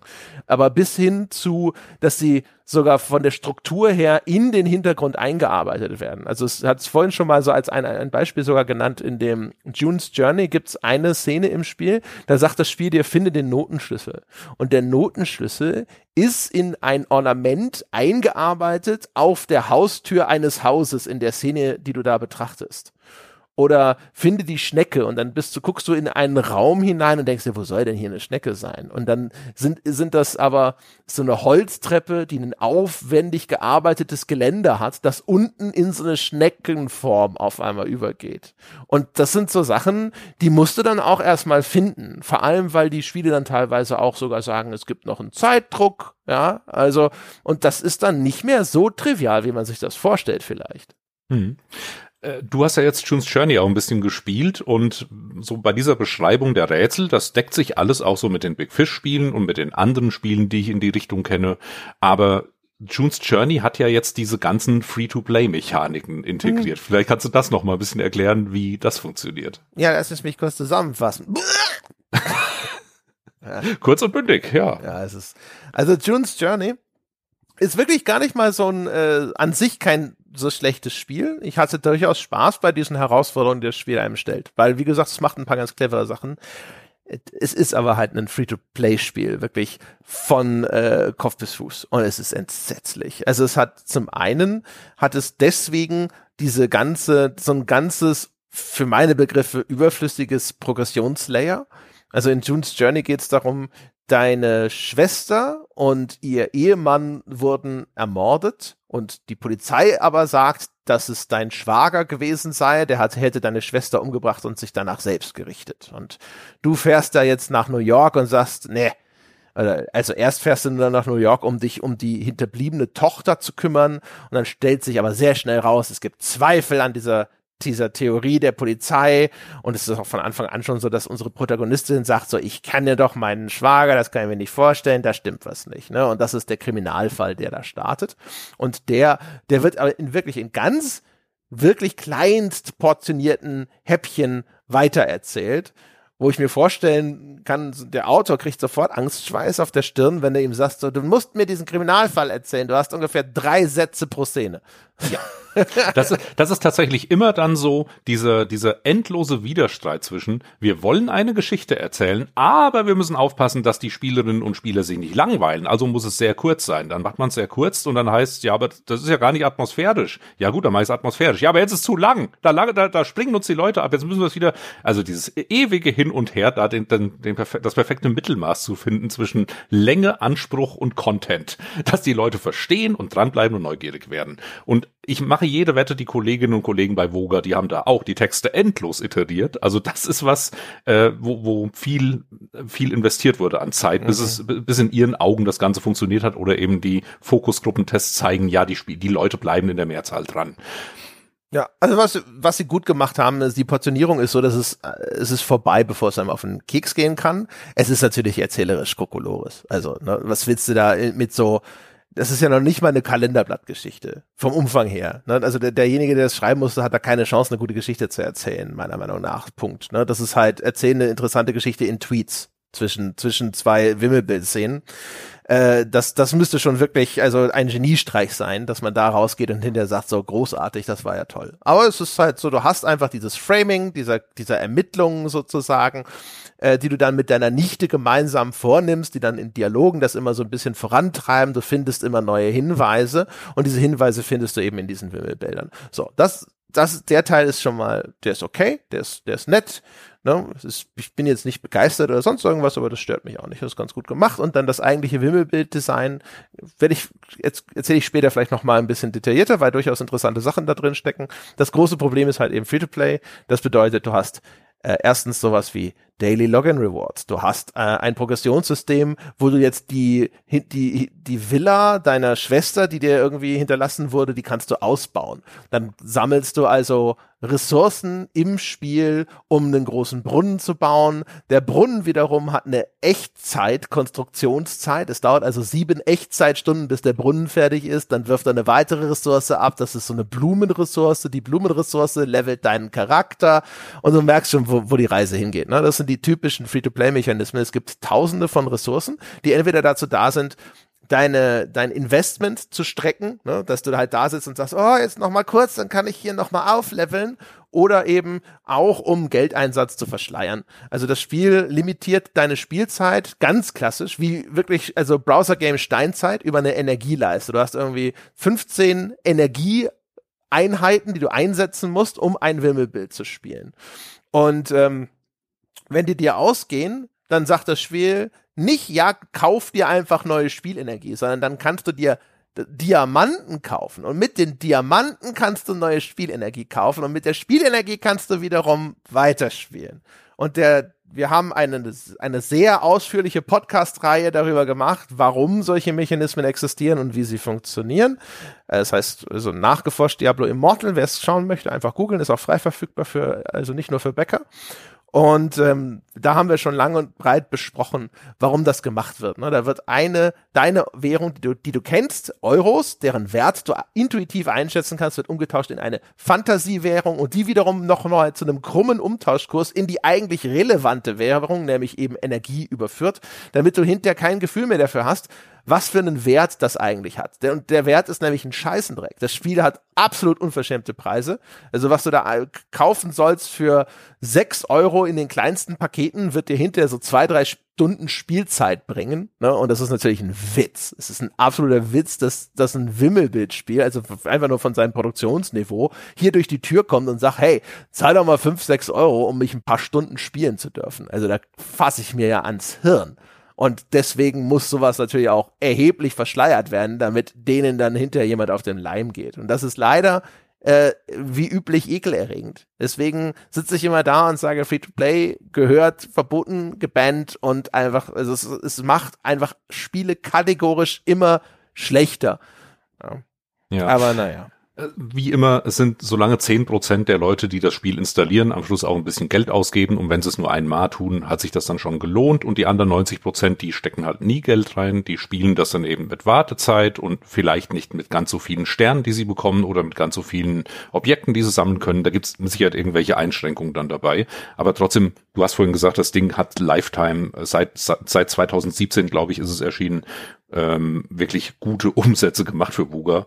Und äh, also es scheint da draußen einfach eine große Menge von Menschen zu geben, die sich daran nicht stören. Die sind aber dann vielleicht auch aufgewachsen mit diesen Mechaniken. Die kennen es vielleicht auch kaum anders. Nee, die kennen, ja, also, weiß, die sind aufgewachsen mit diesen Mechaniken und die wissen vielleicht nicht, dass da draußen Alternativen existieren. Mhm. Das kann sein, aber das Spiel hat sogar Lootboxen. Ne? Also es gibt sogar, die nennen das, glaube ich, Sternenschachteln oder sowas. Und, äh, und das, das sind halt, das sind das ist meine tiefe Überzeugung, Mechaniken, die dazu da sind, insbesondere Leute abzufischen, die aus irgendeinem Grund hier äh, mental verwundbar sind. Ne? Also wir, wir haben das auch in einer, in einer separaten Folge alles schon mal aufgeschlüsselt die, die große Mehrzahl der Leute, die in irgendeine Form von Spielesucht verfällt, haben sogenannte Komorbiditäten. Das heißt, es sind Leute, die leiden unter psychischen Erkrankungen. Und an, und da, das ist das, woran der Free-to-Play-Markt sich fett frisst. Diese Gruppe von Leuten. Mhm. Punkt. Und wenn das Ganze noch in eine schöne Story und so ein gefälliges Design eingebettet wirkt, äh, wird, wirkt das Ganze halt auch ein bisschen harmloser und zugänglicher und freundlicher einfach. Ne? Das ist so dieses Ding, diese ganzen Wimmelbildspiele, jetzt nicht nur die Free-to-Play, so allgemein, die wollen immer gefällig sein und dich ansprechen. Also da, da du, du wirst da nie irgendwie vor den Kopf gestoßen von diesem Spiel. Es will immer, dass du dran bleibst und diese Geschichte weiter erlebst oder eben das Geheimnis aufdeckst und so weiter.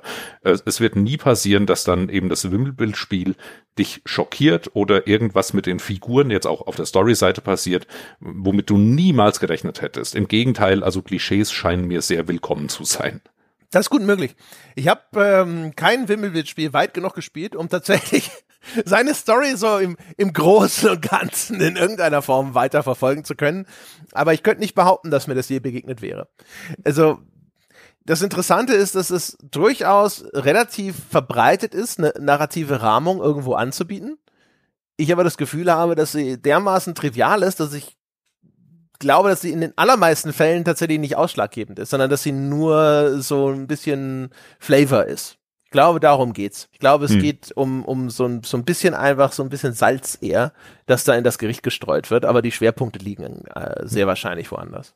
Ja, also wenn ich beispielsweise, es gibt noch so eine Seite hiddenobjectgames.com, wo du eben dann so kleine Kacheln hast mit den Spielen, die du da spielen kannst. Und natürlich ist jede dieser Kacheln, jedes Vorschaubild ein einziges Klischee. Also wenn dann das Ding namens Hidden Forest zeigt dir eben so das Comic-Reh und das Eichhörnchen, das da in der Comic-grünen Wiese vor blauem Himmel stehen. Und wenn es dann eben ein Haunted House gibt, dann ist es eben die rote, der rote äh, äh Gruselfont und eben ein dunkelgrünes Gruselhaus Haus und zwei Erforscher, die da gerade reingehen wollen und so weiter.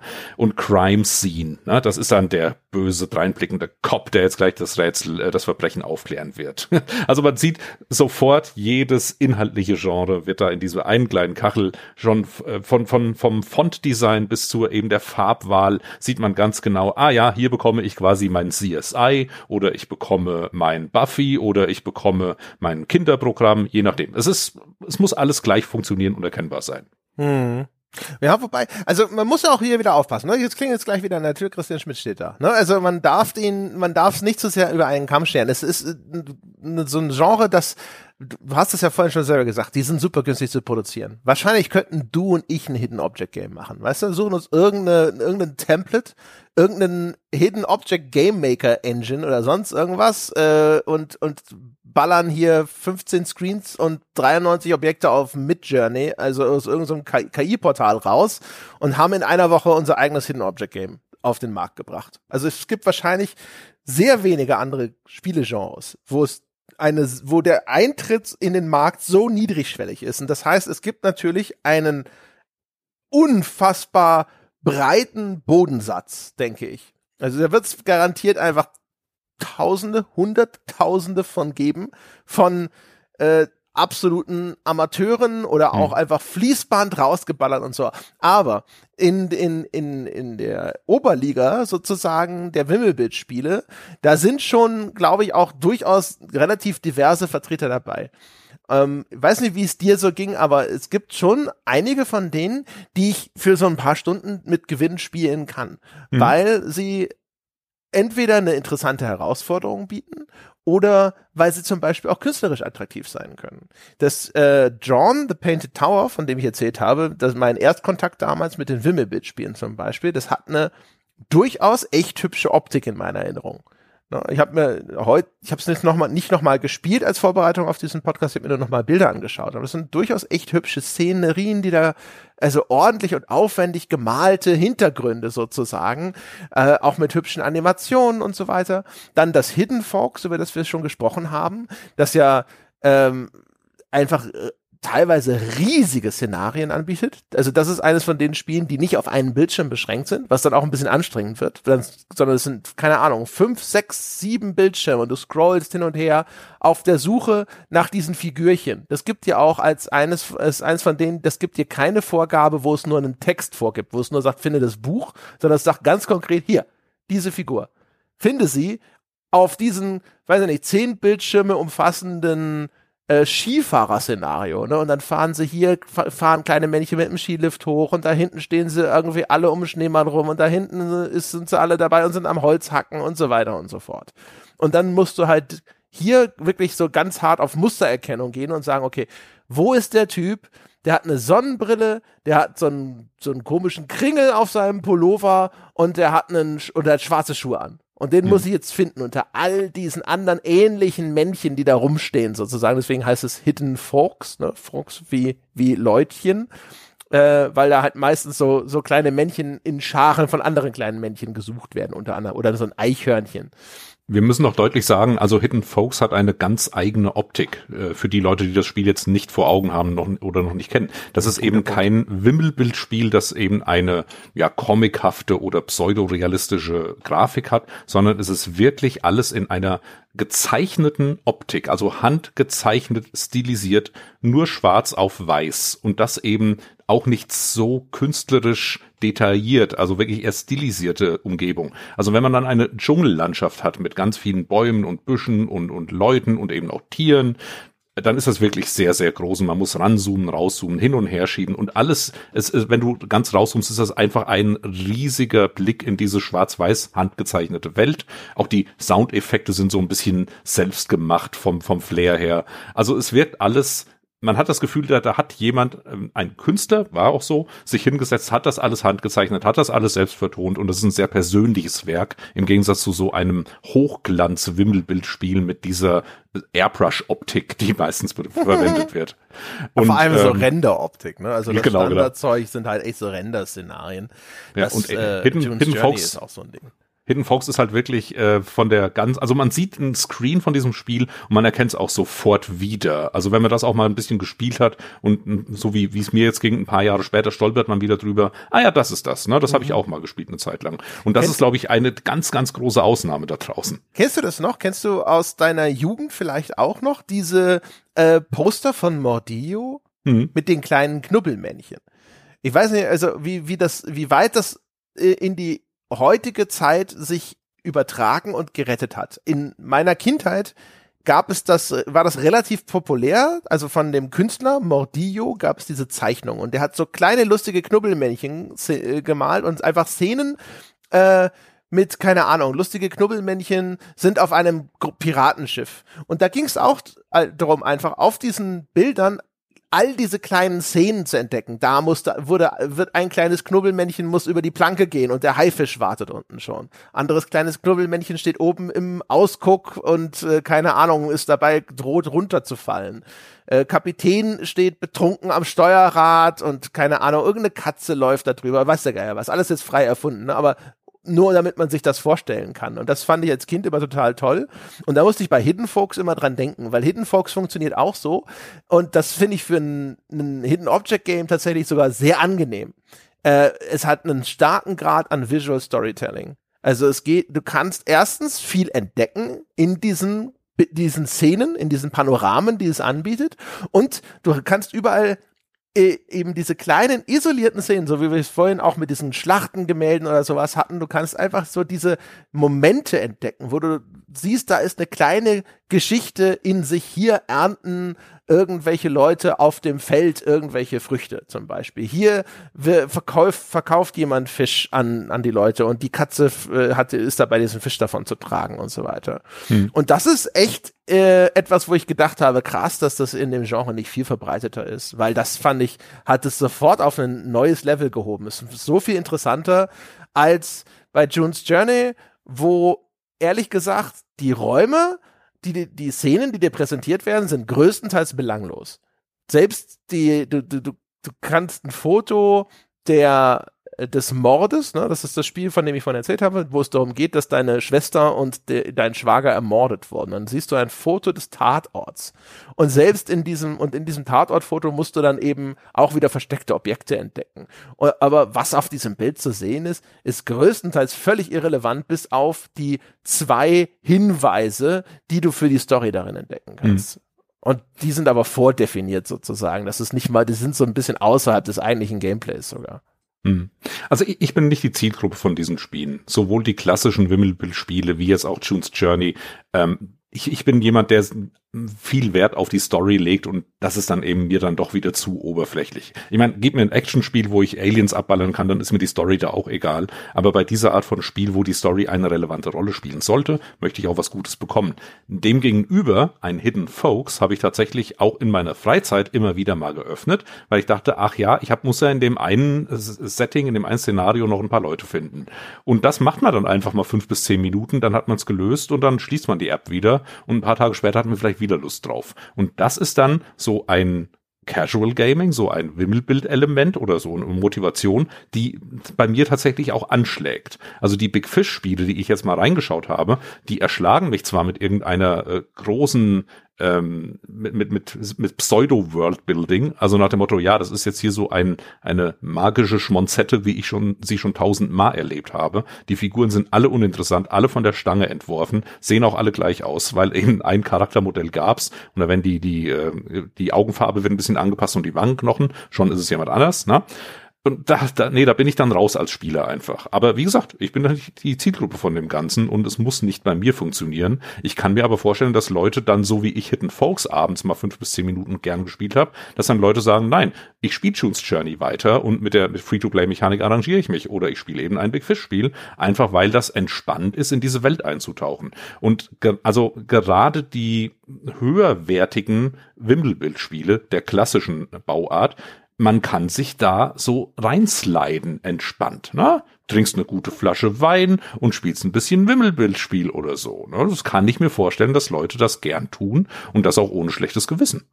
Ja, ich, ich muss vor allem auch hier dann wieder feststellen, das Ganze hat ja immer diesen Ruf und wir haben es natürlich jetzt auch häufig darunter unter diesem Rubrum so ein bisschen diskutiert, dass das halt so Trivialzeug ist.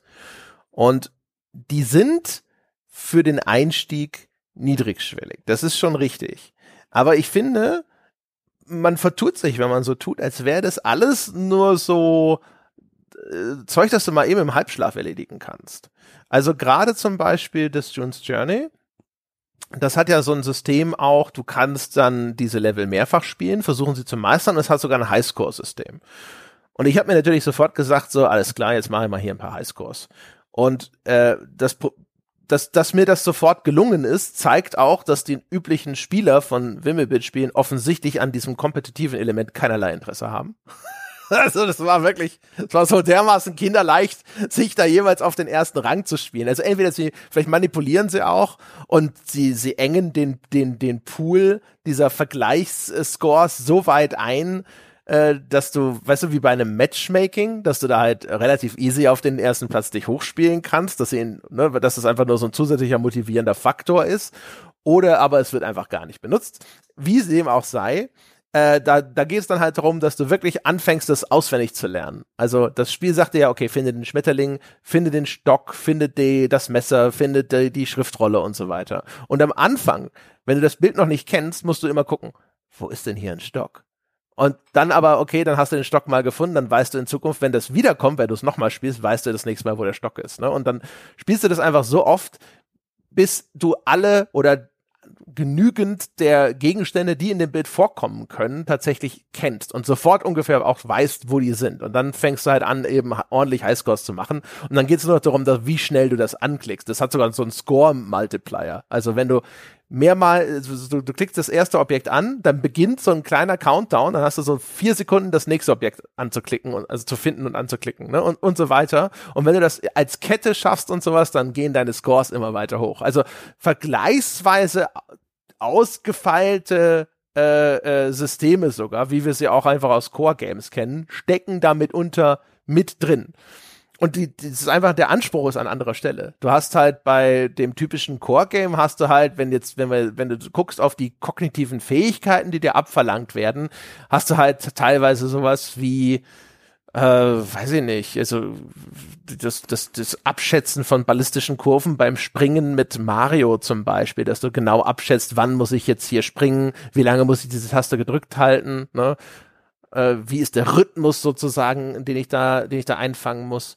Und hier hast du Sachen, da geht's halt um Mustererkennung ne? und, und um das Dechiffrieren eines Bildes, wenn du so möchtest. Da steht dann halt, finde den, äh, finde das Herz und dann kann das Herz explizit ein in den Baum gestütztes Herz sein, es ist aber auch eine andere Szene in dem Spiel, wo das Herz ähm, der Lichteinfall auf einem Vorhang ist, der zufällig eine Herzform ungefähr ergibt mhm. und so ganz, ganz leicht eine Schattierung heller ist als dieser Vorhang. Und das, das habe ich ums Verrecken nicht gefunden zum Beispiel.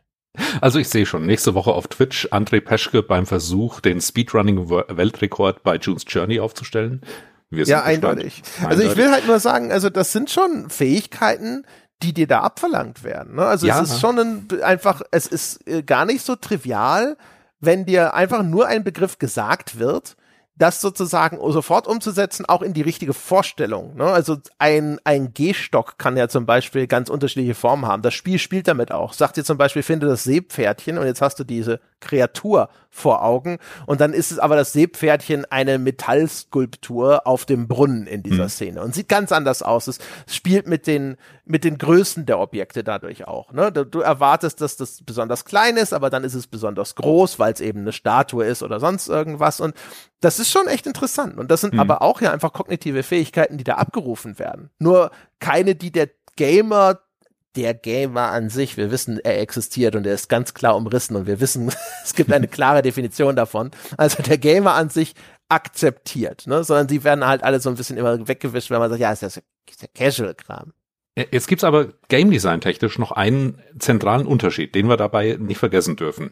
Nämlich, es gibt bei den äh, Wimmelbildspielen allgemein ganz wenige Sanktionen. Also sowas wie ein Zeitlimit, dass du das Level dann von vorne anfangen sollst, kam mir jetzt persönlich, glaube ich, gar nicht unter. Ich weiß aber, das gibt's in ein paar Spielen. In einem Mario, wenn ich die ballistische Kurve verschätze und ich falle runter, naja, dann werde ich resettet an den letzten Reset-Punkt und verliere vielleicht auch ein bisschen Spielfortschritt. Aber ich glaube, also ich, ich weiß nicht, ob ich mich so weit rauslehnen sollte, ohne dass der Christian mir auf den Hinterkopf schlägt, aber ich glaube, dass diese Wimmelbild oder Casual Games im Allgemeinen deutlich weniger Sanktionen dir bieten, wenn du etwas nicht schaffst. Also sowas wie meine Highscore ist dann niedriger, okay, aber ich habe es trotzdem gelöst. Aber wenn ich jetzt in dem Wimmelbildspiel ein bisschen länger brauche, das den Gehstock zu finden, ja, dann dauert es halt ein bisschen länger, ohne dass das Spiel sagt, ne, Timer abgelaufen, jetzt musst du nochmal ganz von vorne anfangen. Ja, kommt drauf an. Also ich habe die Hand zur Ohrfeige auch schon halb erhoben, ja? Oh, dann Weil, ich mich mal. Äh, erstens, der Game Over Bildschirm ist im Core Gaming ja inzwischen auch verpönt. Ne? Also wurde über die Jahre rückgebaut. Jetzt vielleicht leichte Gegenbewegungen, äh, ne? vielleicht äh, leichte Überkorrektur, la la la, Dark Souls und so weiter. Aber jahrelang haben sie im Core Gaming Segment ja auch genau das gesagt. Mario war einer der ersten, der genau das getan hat und gesagt hat, nein, Mario stirbt jetzt nicht mehr so häufig, es gibt nicht mehr so häufig Game Over Bildschirm, sondern er fällt von dem Berg nur runter und steht wieder am Fuß des Berges und muss wieder neu hochlaufen ne, weil man gesagt hat, dass diese diese die Härte dieser Unterbrechung des Game Over und Neuladens und die Repetition, die vom Spieler verlangt wird, das führt zu Spielabbrüchen und das wollen wir nicht. Und dementsprechend hat man das zurückgebaut, auch im Core-Bereich. Also man hat auch dort beschlossen, dass das nicht so das ideale Game Design ist, um den zumindest Mainstream-Core-Gamer bei der Stange zu halten.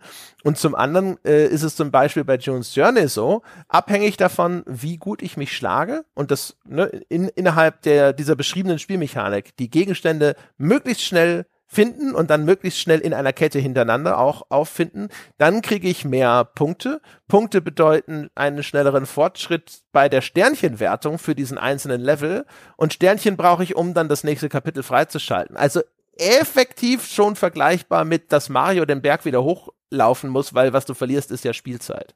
Okay, also ein Feedback-Loop, der doch ein bisschen komplexer ist, als ich jetzt als äh, echter Gelegenheitsspieler gedacht hätte dabei. Klingt so. Ja, also ich, ne, ist das jetzt, also meine Stichprobe ist nicht hunderte hm. Titel breit, aber äh, ich sag mal, das June's Journey ist ja nun ein sehr erfolgreicher Vertreter seines hm. Genres. Ne? Interessanterweise in, in klassischen Adventures ist das ja inzwischen genauso, muss man ja dazu sagen. Ne? Also die klassischen Adventures von damals, dass man da sterben konnte, speziell in den Sierra-Spielen, das war ja Standard, aber irgendwann kam man eben dann doch auf den Trichter, dass das vielleicht keine gute Idee ist, weil eben nicht jeder automatisch seinen Spielstand gespeichert hat. Und inzwischen ist es eher Best Practice, wenn da irgendeine tödliche Gefahr in meinem Adventure ist und theoretisch könnte jetzt der Spieler da den roten Knopf drücken, der die Bombe auslöst, mit der er dann stirbt, dann sagt dann der Spieler, Die Spielfigur, ich bin noch nicht blöd, das mache ich doch nicht. Ne? Dann verhindert man das einfach. Ja, oder du setzt ihn halt direkt zurück. Also das, genau. Ding, das alte Design war halt lose-lose. Ne? Also hm. entweder der, der Spieler speichert in einer Tour und spammt eigentlich nur F5.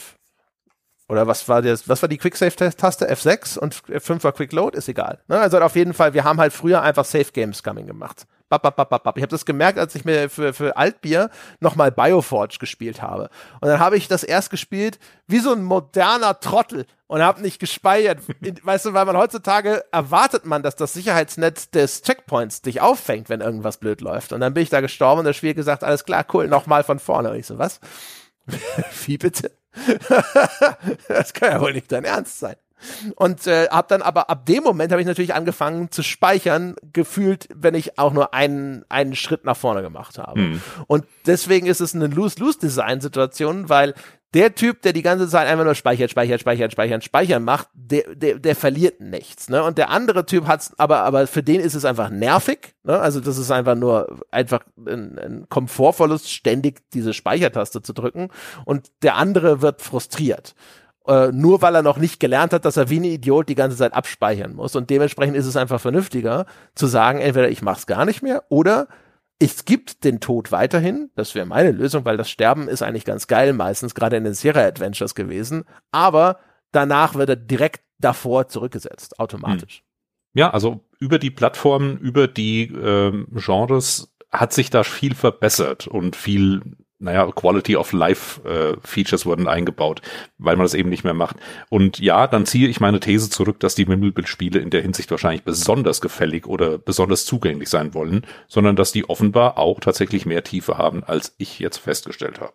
Okay, kann ich mich drauf, drauf einlassen durchaus. Aber ich, in dem Zusammenhang, wahrscheinlich eben auch, um mehr Abwechslung zu bieten, weil es ansonsten doch dann zu oberflächlich wäre und zu casual und irgendeine ja, irgendein Druck, irgendeine Gefahr muss dann da sein, selbst wenn es nur vorgetäuscht wird. Ansonsten wäre es ja wirklich nur noch, äh, ja, ich sammle Objekte ein und sonst nichts. Ich habe manchmal das Gefühl, dass es auch so ein Missverständnis ist, dass äh, gerade wir, wenn man so überlegt, wenn man an Casual denkt, dann ist das erste, was man häufig denkt, ist eben genau dieses, es ist besonders zugänglich, es ist, ist trivial, sind nicht 95 Systeme übereinander und sonst irgendwas. Und ich glaube, man verkennt, dass aber in dem Bereich doch also die Herausforderung schon sehr häufig durchaus äh, verbreitet ist. Also wenn du dir Sachen anschaust, wie diese ganzen Match-3-Dinger zum Beispiel, das ist ja auch eigentlich sehr groß im Casual-Bereich, aber also ich kann nicht behaupten, dass ich es jetzt extrem einfach finde, äh, diese Dinger erfolgreich zu spielen. Ich weiß, ein Teil davon ist sind sowieso nur Glücksspielautomaten, also wo dein, dein Einfluss durch Skill vergleichsweise äh, reduziert wird auch. Aber ähm, es gibt ja viele, viele Titel, wo du halt wirklich einfach nur, da werden halt einfach diese so Skills abgerufen, wo du einfach sagen musst, okay, jetzt ganz schnell Gehirn, äh, erfasse, was hier auf diesem Bildschirm angeboten ist und jetzt sag mir zum Beispiel, muss das rote Bonbon nach links geschoben werden, um so eine Reihe zu vervollständigen und solche Geschichten. Es gibt Leute, die sind extrem talentiert darin. Ich gehöre nicht dazu. Ähm, und bei den Wimmelbildspielen merke ich auch, dass ich äh, so am Anfang denke ich so, ja, einfach. Aber hinterher, also je nach Spiel, gibt's dann Sachen, wo ich gedacht habe, so, wo soll das denn sein? Wo ich dann auch auf die, diese Tippfunktion gedrückt habe hinterher und gedacht habe, war das die ganze Zeit schon da oder hat mich das Spiel verarscht? Also der Hardcore-Mode wäre dann nichts für dich offensichtlich, ja. Wahrscheinlich nicht. Also ist schon ganz ulkig, ne? Ich habe echt überlegt auch, ich kann da meistens nicht lange dabei bleiben bei den Wimmelbildspielen. Äh, irgendwann werde ich dann ihrer überdrüssig. Und das passiert meistens schon vergleichsweise schnell. Ich sitze da und denke mir so, oh ja, doch, das ist doch gar nicht so schlecht, das ist gar nicht so nett, das ist, gar, das ist gute Spielerfahrung. Verstehe schon, warum Leute das mögen. Und dann bin ich aber irgendwann raus. Und dann war es das auch. Und irgendwann, Wochen später, entdecke ich es dann irgendwo und denke mir, ja, das kannst du auch mal löschen. Und das ist, glaube ich, so ein Ding, ähm, die sind ja meistens, ne, also dazu gemacht, in, in so viel kleineren Einheiten konsumiert zu werden. Also hast du ja vorhin auch schon gesagt, man spielt das eigentlich so 15, 20 Minuten, halbe Stunde, dann legt man das wieder weg und am nächsten Tag wieder mal in der Kaffeepause an der Bushaltestelle. Also dafür sind sie ja häufig gemacht. So spiele ich Spiele meistens nicht. Ich habe mich halt bei June's Journey hingesetzt und gesagt, so, jetzt spiele ich dich mal durch. Ne? Und dann hat das Spiel schon so nach zwei Stunden zu protestieren angefangen und dann jetzt, jetzt, jetzt musst du aber mal neue Energie kaufen, wenn du weiterspielen willst. Was ist das denn? Ja, diese Binge-Nutzung hier, das geht ja gar nicht. Wie viel hast du dann ausgegeben? Ja, ich habe keinen Cent ausgegeben. Ich bin doch nicht wahnsinnig. Sowas, alles, alles, was in diese Free-to-Play-Richtung geht, also diese Art mit Lootboxen und äh, hier virtueller Währung und dem ganzen anderen Schnickschnack kriegt von mir keinen Cent. Ja, den Mittelfinger gibt's kostenlos und das war's.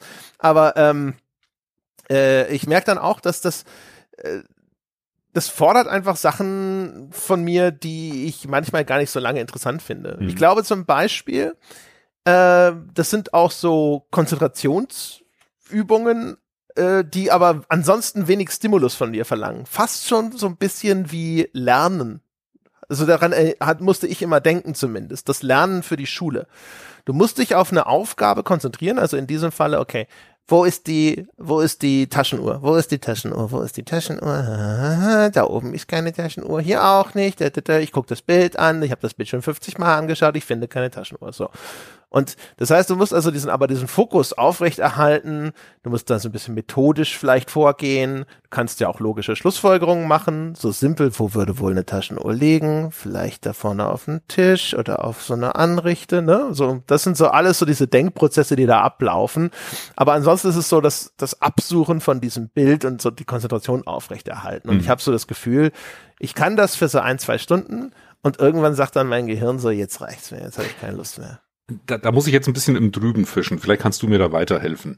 Aber tatsächlich gab es doch mal eine große Welle von klassischen Lernspielen. Also, dass man wirklich Schülerinnen und Schülern gesagt hat, hier, da ist eben eine eine CD-ROM, da ist dann ein Ja, Lernspiel drauf, klar. wo eben die genau diese Mechaniken, die du gerade beschrieben hast, die auch eben diese Wimmelbildspiele haben, äh, so integriert haben. Nach dem Motto, löse Matheaufgaben in Form eines Wimmelbildspiels oder klicke das Wort, also du hast einen Lückentext und klicke dann jetzt von dem Worthaufen hier das richtige Wort an, das da reingehört.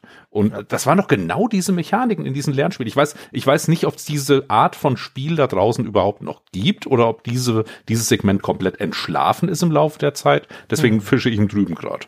Also ja genau, so Adi Junior damals und so, ne? Das Ja. äh, Sosera hatte das hier mal in Deutschland im Vertrieb. Ähm, ich weiß nicht, ob das jetzt genau in diese Richtung ging, aber garantiert war da auch sowas mit dabei. Ähm, also ja, ich kann mir schon Also die- ich weiß, ich habe beispielsweise, ich habe auch eine Zeit lang für Disney äh, die Spiele lektoriert und sowas wie Lesen lernen mit mit Winnie Pooh hatte erstaunlich viel Text dann in so einem Spiel.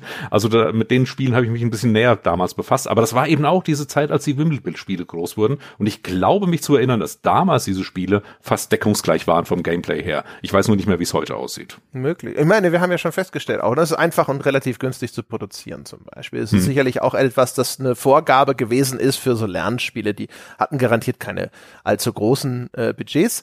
Wir haben schon gesagt, es braucht einen niedrigschwelligen Zugang. Auch das ist garantiert eine Grundvoraussetzung für ein Lernspiel. Du kannst keine Bedienung, keine Steuerung des Protagonisten in ein Lernspiel einbauen, äh, das dann 50 Prozent oder noch mehr von den Kindern, die daran lernen sollen, nicht beherrschen. Ne? Also ich glaube, die Grundvoraussetzungen, die Rahmenbedingungen für beide Titel sind schon mal grundlegend relativ ähnlich und produzieren deswegen wahrscheinlich auch ähnliche Ergebnisse.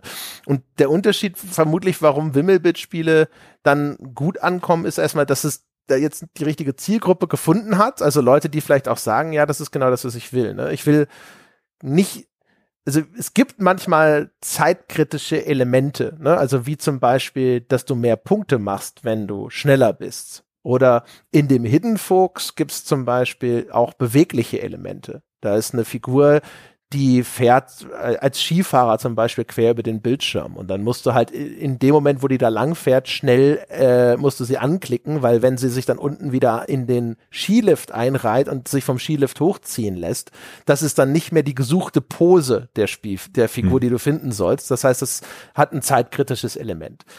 Aber ich schätze mal, also das ist etwas, das man entweder ignorieren kann oder das jetzt nicht so dermaßen dränglich ist wie jetzt in zum Beispiel in einem Shooter. Ne? In einem Shooter hast du extrem viel mehr zeitkritische Elemente. Da kommen gegnerische Soldaten. Du musst jetzt die ersten zwei davon schon in, in den nächsten 15 Sekunden ausgeschaltet haben, weil ansonsten nimmst du zu viel Schaden. Äh, du musst jetzt sofort deine Position verändern, da liegt eine Granate neben dir und so weiter. Und das sind ja, das sind, da reden wir über Sekunden oder Sekundenbruchteile und einen viel größeren Druck und eine viel größere äh, visuell, audiovisuelle Last, was die Stimuli angeht, ne? Geschrei, Geballer, Explosionen und hier hast du einen viel entspannteren Rahmen, es ist viel reduzierter, es ist viel klarer lesbar, du hast keine komplexe Steuerung, das Ganze ist extrem reduzierter, beherrschbar. Und ich meine, das, das ist, glaube ich, dann schon äh, der, der, der, der große Unterschied. Ne? Du mhm. hast eine durchaus gar nicht mal so triviale Kernherausforderung, aber du hast eine ganz andere Rahmung, ne, ein ganz, also sowohl so als, ja, wie gesagt, so eine so eine Stimuluslast, sage ich jetzt einfach mal. Was prasselt gerade gleichzeitig alles auf dich ein und was davon ist tatsächlich auch essentiell zu erfüllen in dem Spiel? Ja, die, die Spiele stressen dich tatsächlich nicht. Also ein Wimmelbildspiel, das sie unter Druck setzt, das wird wahrscheinlich nicht lange existieren oder nur eine sehr spitze Zielgruppe in der Nische finden. Ich, ich hatte noch einen Gedanken und das wundert mich ein bisschen. Ich habe vorhin beschrieben, diese Seite mit den ganzen Hidden Object Games und den Kacheln und so weiter. Und man erkennt ja bei jeder dieser Kacheln, in welchem erzählerischen Genre das angesiedelt ist und was so das Flair dieses Spiels sein wird ich wundere mich ein bisschen, dass eben große etablierte Lizenzen nicht in diesen Wimmelbildmarkt gekommen sind. Also es gibt massige Wimmelbildspiele, die eindeutig James Bond nachgebaut wurden oder welche die Indiana Jones imitieren oder sonst irgendwas. Aber es gab nie mit den großen Lizenzen irgendwelche Wimmelbildspiele, obwohl das eigentlich ein ganz billiger Cash wäre. Ich vermute, das wird nicht gemacht, um eben dann die Hauptmarke nicht zu verwässern. Aber trotzdem ist es eigentlich so naheliegend. Ich dachte dann, Moment, Netflix hat doch die große Spieleoffensive vor ein paar Jahren gemacht. Mal gucken, ich habe das komplett aus den Augen verloren. Was macht Netflix mit Games inzwischen? Und die haben tatsächlich inzwischen über 50 Spiele bei sich im Abo, aber das sind zum großen Teil existierende Spiele, die als Lizenz weiterverwertet werden. Unter anderem auch sowas wie Kentucky Route Zero Oxenfree oder Immortality, wo ich dachte, huch, das sind ja schon höherwertige Sachen, die man auch so kennt. Sogar teilweise, also Immortality teilweise fand ich überraschend, weil, weil relativ aktuell sogar. Hm. Und es sind auch äh, Kartenspiele dabei und es sind auch Spiele dabei, wo ich auf den ersten Blick sagen würde, okay, so ein bisschen Wimmelbild-Flair hat das Ganze. Es gibt ein Too Hot to Handle Spiel, das wie so eine Art ich will gar nicht drüber reden. Das sieht schrecklich aus. Also das scheint so ein bisschen Wimmelbild, Fummelbildspielmechanik zu haben, sage ich mal. Ähm, aber es ist eigentlich doch seltsam, dass diese einfach zu produzierende, vergleichsweise einfach zu produzierende Mechanik nicht breiter bei großen Lizenzen benutzt wird, sondern da wird höchstens mal eben der Roman eines irrelevanten deutschen Fantasy-Autors oder so zum Wimmelbildspiel gemacht, aber nichts wirklich. Ohne, seine, ohne sein Wissen, habe ich gehört. Nee, nee, der, der wusste schon davon. Echt? Ich dachte, hast du nicht erzählt, sie haben eines Tages angerufen und gesagt, ja, wir, sie machen jetzt aus deinem Roman übrigens ein Wimmelbildspiel. Ja, ist doch geil. Natürlich war ich da. Ich war ja dann bei der Produktion involviert. Aber das also. ist ja auch nur ein fiktives Beispiel. Da brauchen wir gar nicht drüber reden. Okay, okay, verstehe. Kann man das denn noch, findet man das heute noch auf einer Wimmelspielseite? Nein, nein, nein, nein, nein. Das ist alles komplett im Orkus der Geschichte verschwunden. Und äh, also gut, für die Leute, die es jetzt nicht wissen, ich habe vor langer Zeit mal ein paar Fantasy-Romane geschrieben und tatsächlich hat mein Verlag, der auch so ein bisschen mit der Games-Branche verbandelt war, die nicht ganz unbekannte Firma Dedelic dazu gebracht, ein kleines Wimmelbildspiel aus einem meiner Romane zu machen. Die hatten zu dem Zeitpunkt tatsächlich so eine kleine Schiene damit und haben mehrere Spiele dieser Art gemacht. Aber ähm, ich glaube, Dedelic ist ja jetzt auch rückblickend jetzt nicht so stolz auf die Wimmelbildspiele. und dafür kennt man die Firma jetzt auch nicht mehr rückblickend.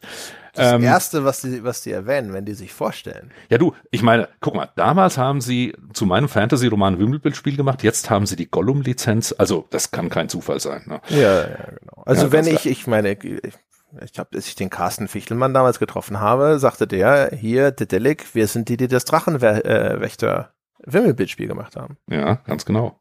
Steht auf der Visitenkarte auch, glaube ich, immer noch auf der Rückseite. Ja, beim, beim Carsten wahrscheinlich, ja, ja. ja. Nein, also das, das, das war wirklich auch so ein Fall von, ähm, naja, man kann halt mit relativ kleinen Aufwand eben noch ein Spiel dazu machen. Ich sag mal, ein fettes Point-and-Click-Adventure oder ein Actionspiel wäre ein bisschen teurer gewesen. Aber wenn du eben schon eine Engine hast, mit der du verschiedene Wimmelbildspiele einfach herstellen kannst. Frag mich jetzt nicht, welche Engine das war. Es könnte, es ist lange her. Es könnte sogar sein, dass das noch auf Flash-Basis oder so gemacht wurde. Ich war in die, also ich war dabei, ich habe die Texte beigesteuert, aber ich war jetzt mit der eigentlichen Entwicklung natürlich nicht betraut. Ja. Aber ja, rückblickend, ich glaube, Wimmelbildspiele müssen, also in, in dem Segment müssen, muss einfach Nachschub kommen. Und die erfolgreichen Spiele scheinen auch alles Reihen zu sein. Also das eine Big Fish-Spiel, das ich gespielt habe, da wurde ich begrüßt, also ich habe das Spiel gestartet, Chapter 5. Und ich dachte, gut, man kennt es ja von Star Wars, ne? George Lucas hat's ähnlich gemacht.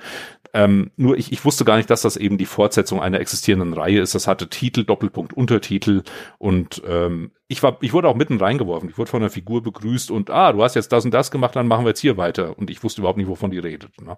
Aber das ist dann für die Zielgruppe, glaube ich, völlig okay. Die gucken halt jeden Monat, gibt's was Neues und dann spielen sie es durch und dann wird's abgehakt. Ein, ein Wimmelbildspiel hat ja überhaupt keinen Wiederspielwert. Naja, kommt doch nur drauf an. Also ich hatte bei dem June's Journey zum Beispiel schon das Gefühl, das ist inzwischen auch schon eher so Game as a Service. Ich glaube, das wird einfach vielleicht noch weiter bestückt. Zumindest mit diesen Collectibles, die man Free da to play, klar, kann. ja. Ja, genau, ja, ja. Also und äh, also von daher, ja klar, also die, nochmal, ich weiß gar nicht, in welchem welche Rolle spielt das klassische jenseits von Free-to-Play Wimmelbit-Spiel da großartig noch, ne? Also bei ja, Big Fish aber ansonsten keine Ahnung. Also ich vermute mal, alles, was richtig Geld macht, ist Free-to-Play in dem Bereich Hm. inzwischen. Ich, ich schließe diesen Teil mal ganz kurz ab. Ich habe mich noch mal Neugierde halber bei Big Fish ein bisschen eingelesen, weil wie gesagt, man kennt die Firma von damals und die wurde tatsächlich verkauft vor einigen Jahren an eine Mutterfirma namens Aristocrat Leisure. Und das ist eine Firma aus Australien, die Glücksspiele macht in allen möglichen Varianten und schon seit 1953 existiert. Und ich habe jetzt mal in den Jahresbericht geschaut, welche Rolle spielt dann eigentlich Big Fish oder speziell der Casual Gaming Markt. Und der spielt wirklich eine kleine Rolle. Also wenn man da in den Gesamtbericht schaut, wie viel Umsatz da gemacht wurde, Aristocrat setzt, äh, hat letztes Jahr 5,6 äh, Milliarden Dollar umgesetzt und die äh, Casual Games Branche, äh, äh, das Casual, Casual Games Segment hat davon 242 Millionen umgesetzt, also 0,24 äh, Milliarden. Es ist nur ein verschwindend geringer Teil davon. Und in diesen Casual Games sind nicht mal nur die Wimmelbildspiele zusammengefasst, sondern auch noch andere Arten von Spielen, die sie machen. Also alles, was nicht Glücksspiel ist sozusagen. Und nicht das Social Casino, was allein schon als Segment wirklich gruselig klingt, aber 953 Millionen umgesetzt hat letztes Jahr. Ja, das war ja der große Wurf von Big Fish, ne? Dieses Hm. Casino-Ding. Wahrscheinlich auch der Grund, warum sie von der Firma gekauft wurden. Ja, also das, das muss man auch dazu sagen. Big Fish hat sich eben aktiv selbst in dieses Segment bewegt und ja, da wird halt mehr umgesetzt und ja, so die kleinen Story-Spiele sind dann doch eher, naja, irrelevant, sag ich mal, was die Zahlen angeht. Ja, also zumindest in Relation. Ne? Also In die haben ja Relation. vorher auch schon äh, durchaus Geld verdient, aber das waren halt jetzt nicht irgendwie, ein- du, hast halt, du machst halt keine 900 Millionen normalerweise damit. Hm. Sondern, oder du machst es zumindest einfacher mit Casino-Zeug. Deswegen ist ja auch das erfolgreiche June's Journey durchsetzt mit Casino-Zeug sozusagen. Und äh, ich vermute mal so ein normales Wimmelbildspiel, wenn du das rausstellst und einfach nur verkaufst für, keine Ahnung, wofür man die überhaupt verkaufen kann. Also Vielleicht fünf Euro oder sowas. Ich meine, Mhm. was, was wirst du damit verdienen? Ich denke mal, es gibt verschiedene, äh, auch, also das werden auch so die Gründe sein. Ne? Du hast ja vorhin gefragt, warum wird das so wenig benutzt, äh, um zum Beispiel da eine Lizenz drauf zu packen. Würde sich ja anbieten. Aber erstens natürlich die Zielgruppe. Ne? Also wie viele Leute sitzen da und sagen, welches Computerspiel können wir denn machen, um die Zielgruppe der Frauen äh, 40 plus zu erreichen für unseren äh, Spielfilm oder unsere IP, die wir hier haben? Also der, der Werber an sich denkt ja meistens gar nicht mehr so groß überhaupt an äh, Bereiche wie 40-Jährige. Also, ne, sondern es ist ja meistens Jugendliche, junge Erwachsene. Das ist ja eigentlich das, was alle irgendwie erreichen wollen meistens. Und äh, dann, also wie viele Marken gäbe es, für die das, der, das Wimmelbildspiel und sein Markt, wie er nun mal jetzt gewachsen ist, erstmal überhaupt attraktiv wäre? Ist wahrscheinlich nicht so viel.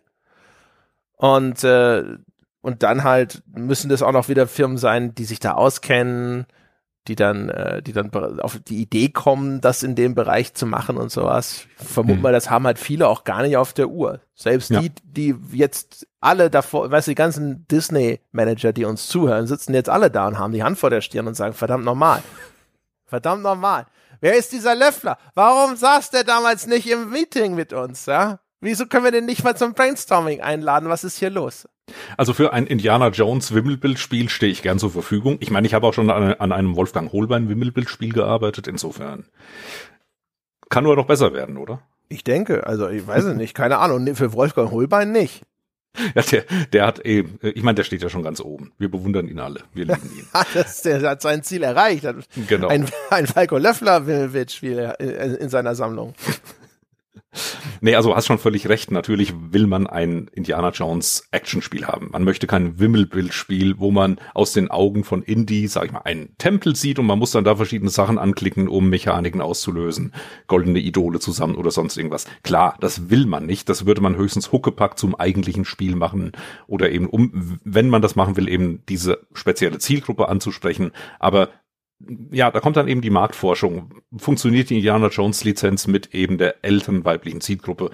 Vielleicht, vielleicht auch nicht. Lohnt sich da, da Geld reinzustecken. Lizenzkosten sind ja auch so ein Punkt. Darf man nicht verschweigen. Überhaupt, wenn du so eine Lizenz hast, dann verlierst du einen Großteil von deinem Umsatz eben an Lizenzgebühren. Wenn du etwas machst, was exakt wie die Lizenz aussieht, aber einen anderen Namen hat, bleibt 100% bei dir. Ach so, du, ja, ja, gut. Also, du, du dachtest, warum kauft gar nicht so eine Lizenz. Okay, also das, da würde ich erst recht, genau, aus dem Grunde würde ich erst recht sagen, nee. Ja. Ich dachte umgekehrt, äh, weißt du, kann man nicht für das Marketingbudget von Indiana Jones and the Dial of Destiny, wie er der fünfte jetzt anscheinend heißen wird, äh, ne, kannst du damit nicht, weiß ich nicht, mit dem, was, was für TikTok äh, Anzeigen am zweiten Wochenende vorgesehen war, kannst du damit nicht auch drei Hidden Object Games entwickeln lassen.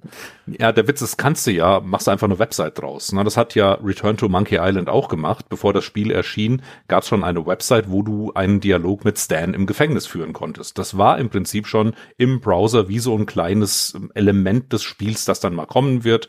War natürlich, hatte nichts mit dem, also war kein Teil des Spiels an sich, aber ein sehr schön gemachtes Marketing-Tool einfach. Und natürlich könntest du eine wunderschöne Indiana Jones and the Dial of Destiny Website machen, wo du dann eben verschiedene Sachen anklicken kannst, vielleicht noch ein paar äh, Easter Eggs finden kannst und so weiter. Das ist dann Teil des Marketingbudgets, aber das eigentliche Produkt wäre vielleicht damals noch ein klassisches Wimmelbildspiel gewesen. Ja, Vielleicht, ne? Aber ich, wie gesagt, also heutzutage glaube ich, das wird halt einfach. Ja, der Zug ist abgefahren dafür. ja, genau. Also auch da. Ne? Also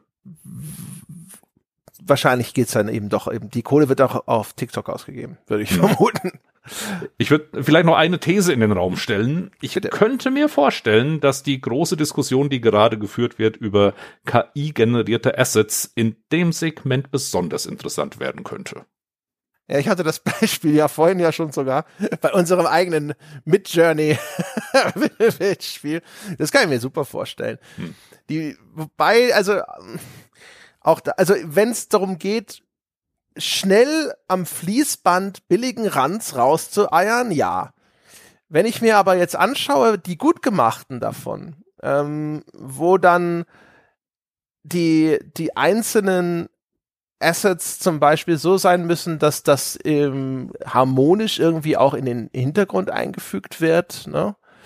Ah, das ist wahrscheinlich noch relativ schwierig. Es gibt jetzt schon so Trash Wimmelbildspiele, die einfach wirklich nur, äh, die sehen aus wie ähm, diese Automaten mit dem Greifhaken auf dem Rummel, wo du, ne, du steuerst diesen Greifhaken und dann geht er runter und du hast genau einen Versuch, das Plüschtier zu greifen. Und jetzt stell dir vor, du schaust in diesen Automaten rein mit all diesen Plüschtieren. Und eins davon ist, keine Ahnung, ein bisschen hell, hellroter als alle anderen. Und so sehen diese Spiele aus, ne? Also einfach nur Assets auf den Bildschirm gekotzt und das Spiel hat halt jedem dieser Assets einen Namen zugewiesen, die es einblendet und sagt, jetzt klick den an. Also hm. da ist nichts mehr mit Story, da ist, da, da ist kein, kein, kein Szenario mehr erkennbar oder sowas. Also das sind einfach nur, das ist einfach nur ein Haufen Scheiße auf deinem Bildschirm und das Spiel sagt, komm, find was, räum mein Zimmer auf. Äh, bei sowas kannst du garantiert, wenn du entsprechend versiert genug bist, bin ich mir sicher, dass du sowas jetzt schon mit dem heutigen Stand der Technik automatisch generieren könntest. Du kannst wahrscheinlich 100.000, deinen Computer 100.000 Wimmelbildspiele an einem Wochenende generieren lassen. Auf dem Niveau. Ja, Aber vor allem, vor allem, wenn du schon irgendwie eine Welt hast und Grafiken und dann sagen kannst, bau darauf auf. Ne? Mach jetzt in diesem Stil äh, mit diesem Look, mit diesen Figuren ein anderes Setting. Dann kann das interessant sein, könnte ich mir vorstellen. Und wenn es nur eben fürs Prototyping ist. Ja, das sowieso. Ne? Also das ist ja momentan eh das Ding, wofür diese ganzen Sachen super zu gebrauchen sind teilweise. Mhm. Ne? Also einfach nur als Ideengeber oder um, um so erstmal eine, so, auch Ideen zu kommunizieren. Ähm, oder auch wenn du, wenn du sowas wie ChatGPT nimmst, ähm, wo ja alle geschrien haben, oh, die Journalisten sind jetzt alle demnächst arbeitslos und vielleicht für einen Teil kann das gelten, aber umgekehrt, wenn man selber damit mal arbeitet, es ist auch interessant, äh, das als so einen Stichwortgeber zu benutzen ne? und zu sagen, was, was für Ideen hat es denn zu diesem oder jenem Thema und dann spuckt es dir was aus. Manchmal, wo du schon denkst, ach, das ist ein guter Punkt, das kann man wirklich mal äh, in die Diskussion mit reinnehmen, wäre ich gar nicht so drauf gekommen. Äh, und das, ne, in der Hinsicht funktionieren diese Dinger ja zum Beispiel schon ziemlich gut. Mhm. Ähm, ich, wie gesagt, ich glaube, wenn ich mir die gut gemachten Dinge anschaue, weiß ich nicht, inwiefern du mit so, also mit, du, du wirst es anpassen müssen. Du wirst hinterher trotzdem wieder deine Grafiker brauchen, die das Ding hinterher dann zumindest so weit nachbearbeiten. Ne? Also äh, schon alleine damit deine ganzen Figuren nicht irgendwie fünf Finger haben und das ein drittes Auge. Aber ich glaube, so ganz so ganz so easy ist es damit alles noch nicht.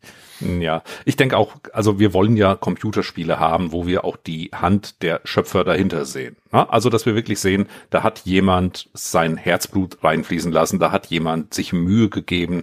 Das ist eine Person, die mir auch inhaltlich was mit auf den Weg geben möchte und mich nicht irgendwie nur mit, mit oberflächlicher Unterhaltung vollballern will. Dafür hat man ja dann eben auch seinen Radar als Spieler dann. Ja, und, oder auch nicht. Ne? Also die oder, erfolgreichen ja, nicht. Die, Dinger, ja. die sehen ja echt manchmal so glatt gebügelt aus. Aber also ich, ist, ne? wir, wir spielen doch, um dann eben das genau zu bekommen, die Qualität und das, das Handgeklöppelte und das Gefühl, ich, ich habe jetzt eine Verbindung zu den Leuten, die das geschaffen haben hier. Das wollen wir doch. Jetzt, bei, bei Romanen genauso. Ich möchte aber wer ist wir? Ja, ich, ich, also ja, du, wer, du hier bin ich. ich. Ne? Ja, also, ja. also ja, natürlich, äh, es wird da draußen viel Gebrauchsmedienschöpfung geben, die von der Stange hergestellt wird und dann eben von der KI. Aber ich, ja, das, das will man auf Dauer ja nicht haben. Deswegen spiele ich ja äh, eben tatsächlich lieber diese kleinen, putzigen Adventures, die eben kleine Indie-Entwickler machen, wo ich weiß, ähm, da, da steckt die Liebe noch drin und nicht irgendwie die KI.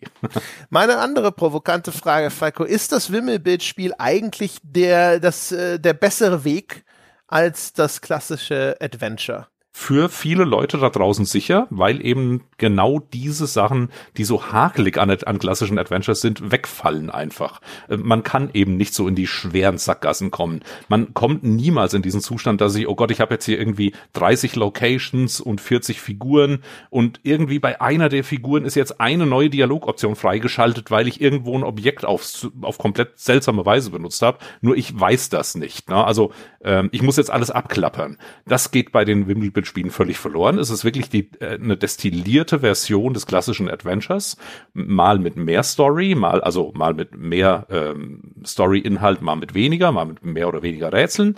Aber die Erfahrung ist, glaube ich, die gleiche. Und ich glaube, das erklärt dann auch eben so ein bisschen die Zielgruppe, die ein bisschen älter ist. Das sind vielleicht Leute, die auch früher Adventures gespielt haben, das aber heute nicht mehr tun würden, aber eben vielleicht ein bisschen interaktive Unterhaltung haben möchten, die jetzt eben sie nicht so sehr frustriert, weil Adventures sind frustrierend in der Regel. Es sei denn, sie haben wie Return to Monkey Island ein exzellentes Hilfesystem.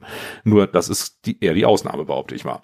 Und deswegen, also ich glaube, der, der das, das, der Itch, den man hat, ne? das Gefühl, das man haben möchte, ich, ich äh, begebe mich jetzt in ein interaktives Produkt. Das ist bei einem Wimmelbildspiel und bei einem Adventure identisch, aber die, also das, was man bekommt, ist einfach unterschiedlich. Das eine ist eben eine schöne, entspannende Geschichte mit ein bisschen Interaktion und das andere kann eher mal eine Herausforderung sein, wo ich mich voll in die Welt reindenken muss, wo vielleicht auch mehr mechanische Rätsel vorkommen, wo, ich sag mal, im Adventure kommt eine große Maschinerie vor, die ich durchschauen muss, die ich dann nutzen muss mit vielen Knöpfen und beim Wimmelbildspiel ist es einfach nur, da ist die Maschine, drückt den einen Knopf und das war's. Nochmal das muss gar nicht so sein. Ne? Manchmal sind sie komplexer, als man denkt. Ähm, und ich, der Grund warum ich frage, ist, weil ich überlegt habe, was gibt's nicht irgendwelche Lektionen, die man auch daraus lernen kann für zum Beispiel das Adventure? Wenn man sich nämlich zum Beispiel anschaut, was ist denn was hinter, was wurde denn wegrationalisiert? Eines, wo ich das Gefühl habe, der Konsens ist, das braucht keine Sau, ist der Avatar Wir haben die Room Escape Games, in denen gibt's keinen Avatar mehr, wo ich irgendwo hinklicke und dann muss diese Figur da noch hinlaufen oder ich muss doppelklicken, damit sie dorthin gebeamt wird sozusagen. Du hast die Hidden Object Games, die den Avatar wegrationalisiert haben und dann hast du von mir aus noch die Walking Simulatoren, wo er nominell noch existiert, wo er aber meistens äh, First Person ist und gar nicht mehr in Erscheinung tritt und du deswegen aktiv sozusagen eine 3D-Welt navigierst. Hm. Ne? Und ist, die, ist das Learning nicht, dass zum Beispiel diese Spielfigur, die dann eine Szene noch durchquert und dadurch einfach teilweise unnötig das Pacing äh, äh, hier runterzieht oder sowas, ist das nicht etwas, wo man das Gefühl hat, wenn man sich die Ausdifferenzierung äh, in diese Untergenres anschaut, dass das etwas ist, was anscheinend keinen großen Anklang findet, das nicht reproduziert wird. Äh, das ist fast schon eine designphilosophische Frage, der ich mich nur so halb gewachsen fühle.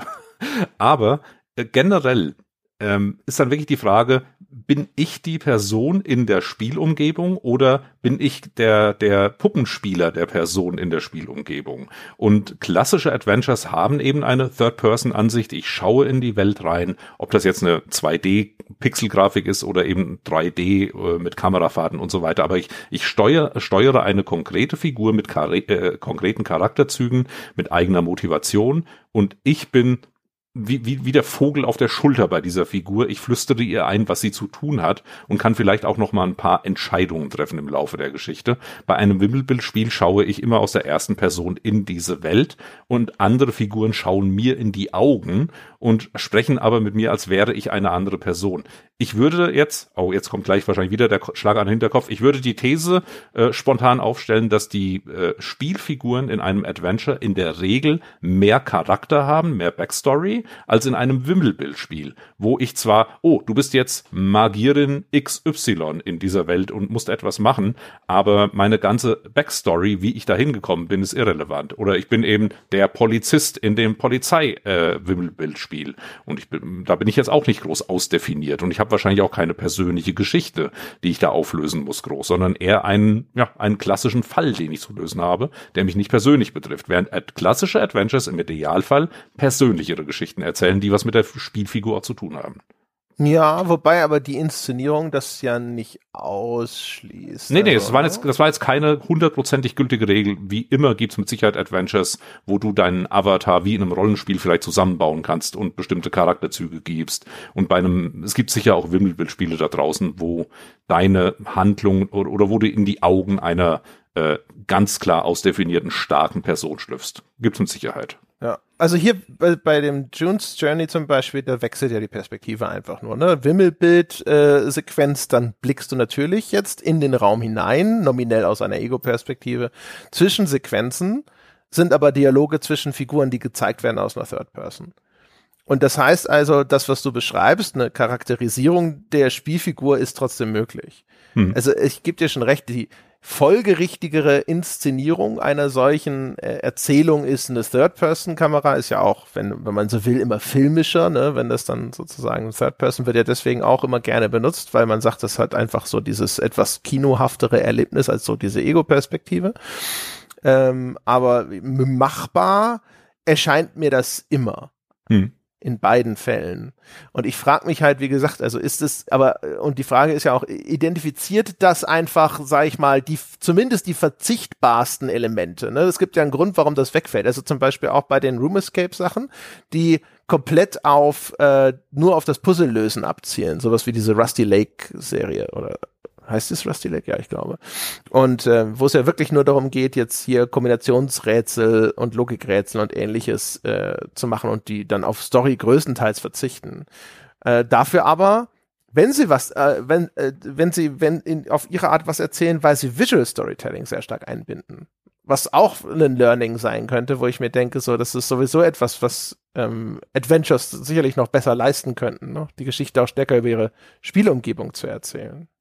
Genau, also, nee, also worauf ich hinaus will, ist eigentlich vor allem, äh, lässt sich einfach ablesen aus dem, was diese Spin-off-Genres, wenn wir sie mal so nennen und so wahrnehmen wollen, machen, was am ehesten verzichtbar ist ne, in äh, im klassischen Point-and-Click-Genre, weil keiner irgendwie gesagt hat, ich mache ich mache was, wo man nur mit einem Avatar durch eine Szenerie läuft und irgendwelche lustigen Beschreibungstexte liest. Also das, wie gesagt, der Walking Sim am ehesten, aber ich weiß nicht, gibt es eine Walking Sim, die den Betrachtungsrahmen äh, eines klassischen 2D-Point-and-Clicks hat? Also das ein 2D-Point-and-Click ohne Puzzle, gibt's das? Weil die, die der klassische, diese, diese Narrative Games sind ja eigentlich alles so 3D-Welten, sehr teilweise auch recht aufwendig modelliert, wo du dann wirklich was zum zum äh, wo du dich erstens durch richtig durch den Raum bewegen und Dinge anschauen kannst. Moment, meinst du jetzt die also gibt es klassische Adventures, die diese Mechanik haben oder meinst du jetzt First-Person-Spiel, die Rätselmechanik haben? Gibt es einen Walking Simulator, der aber ein 2D Point-and-Click ist? Also ähm, gibt es 2D Point-and-Click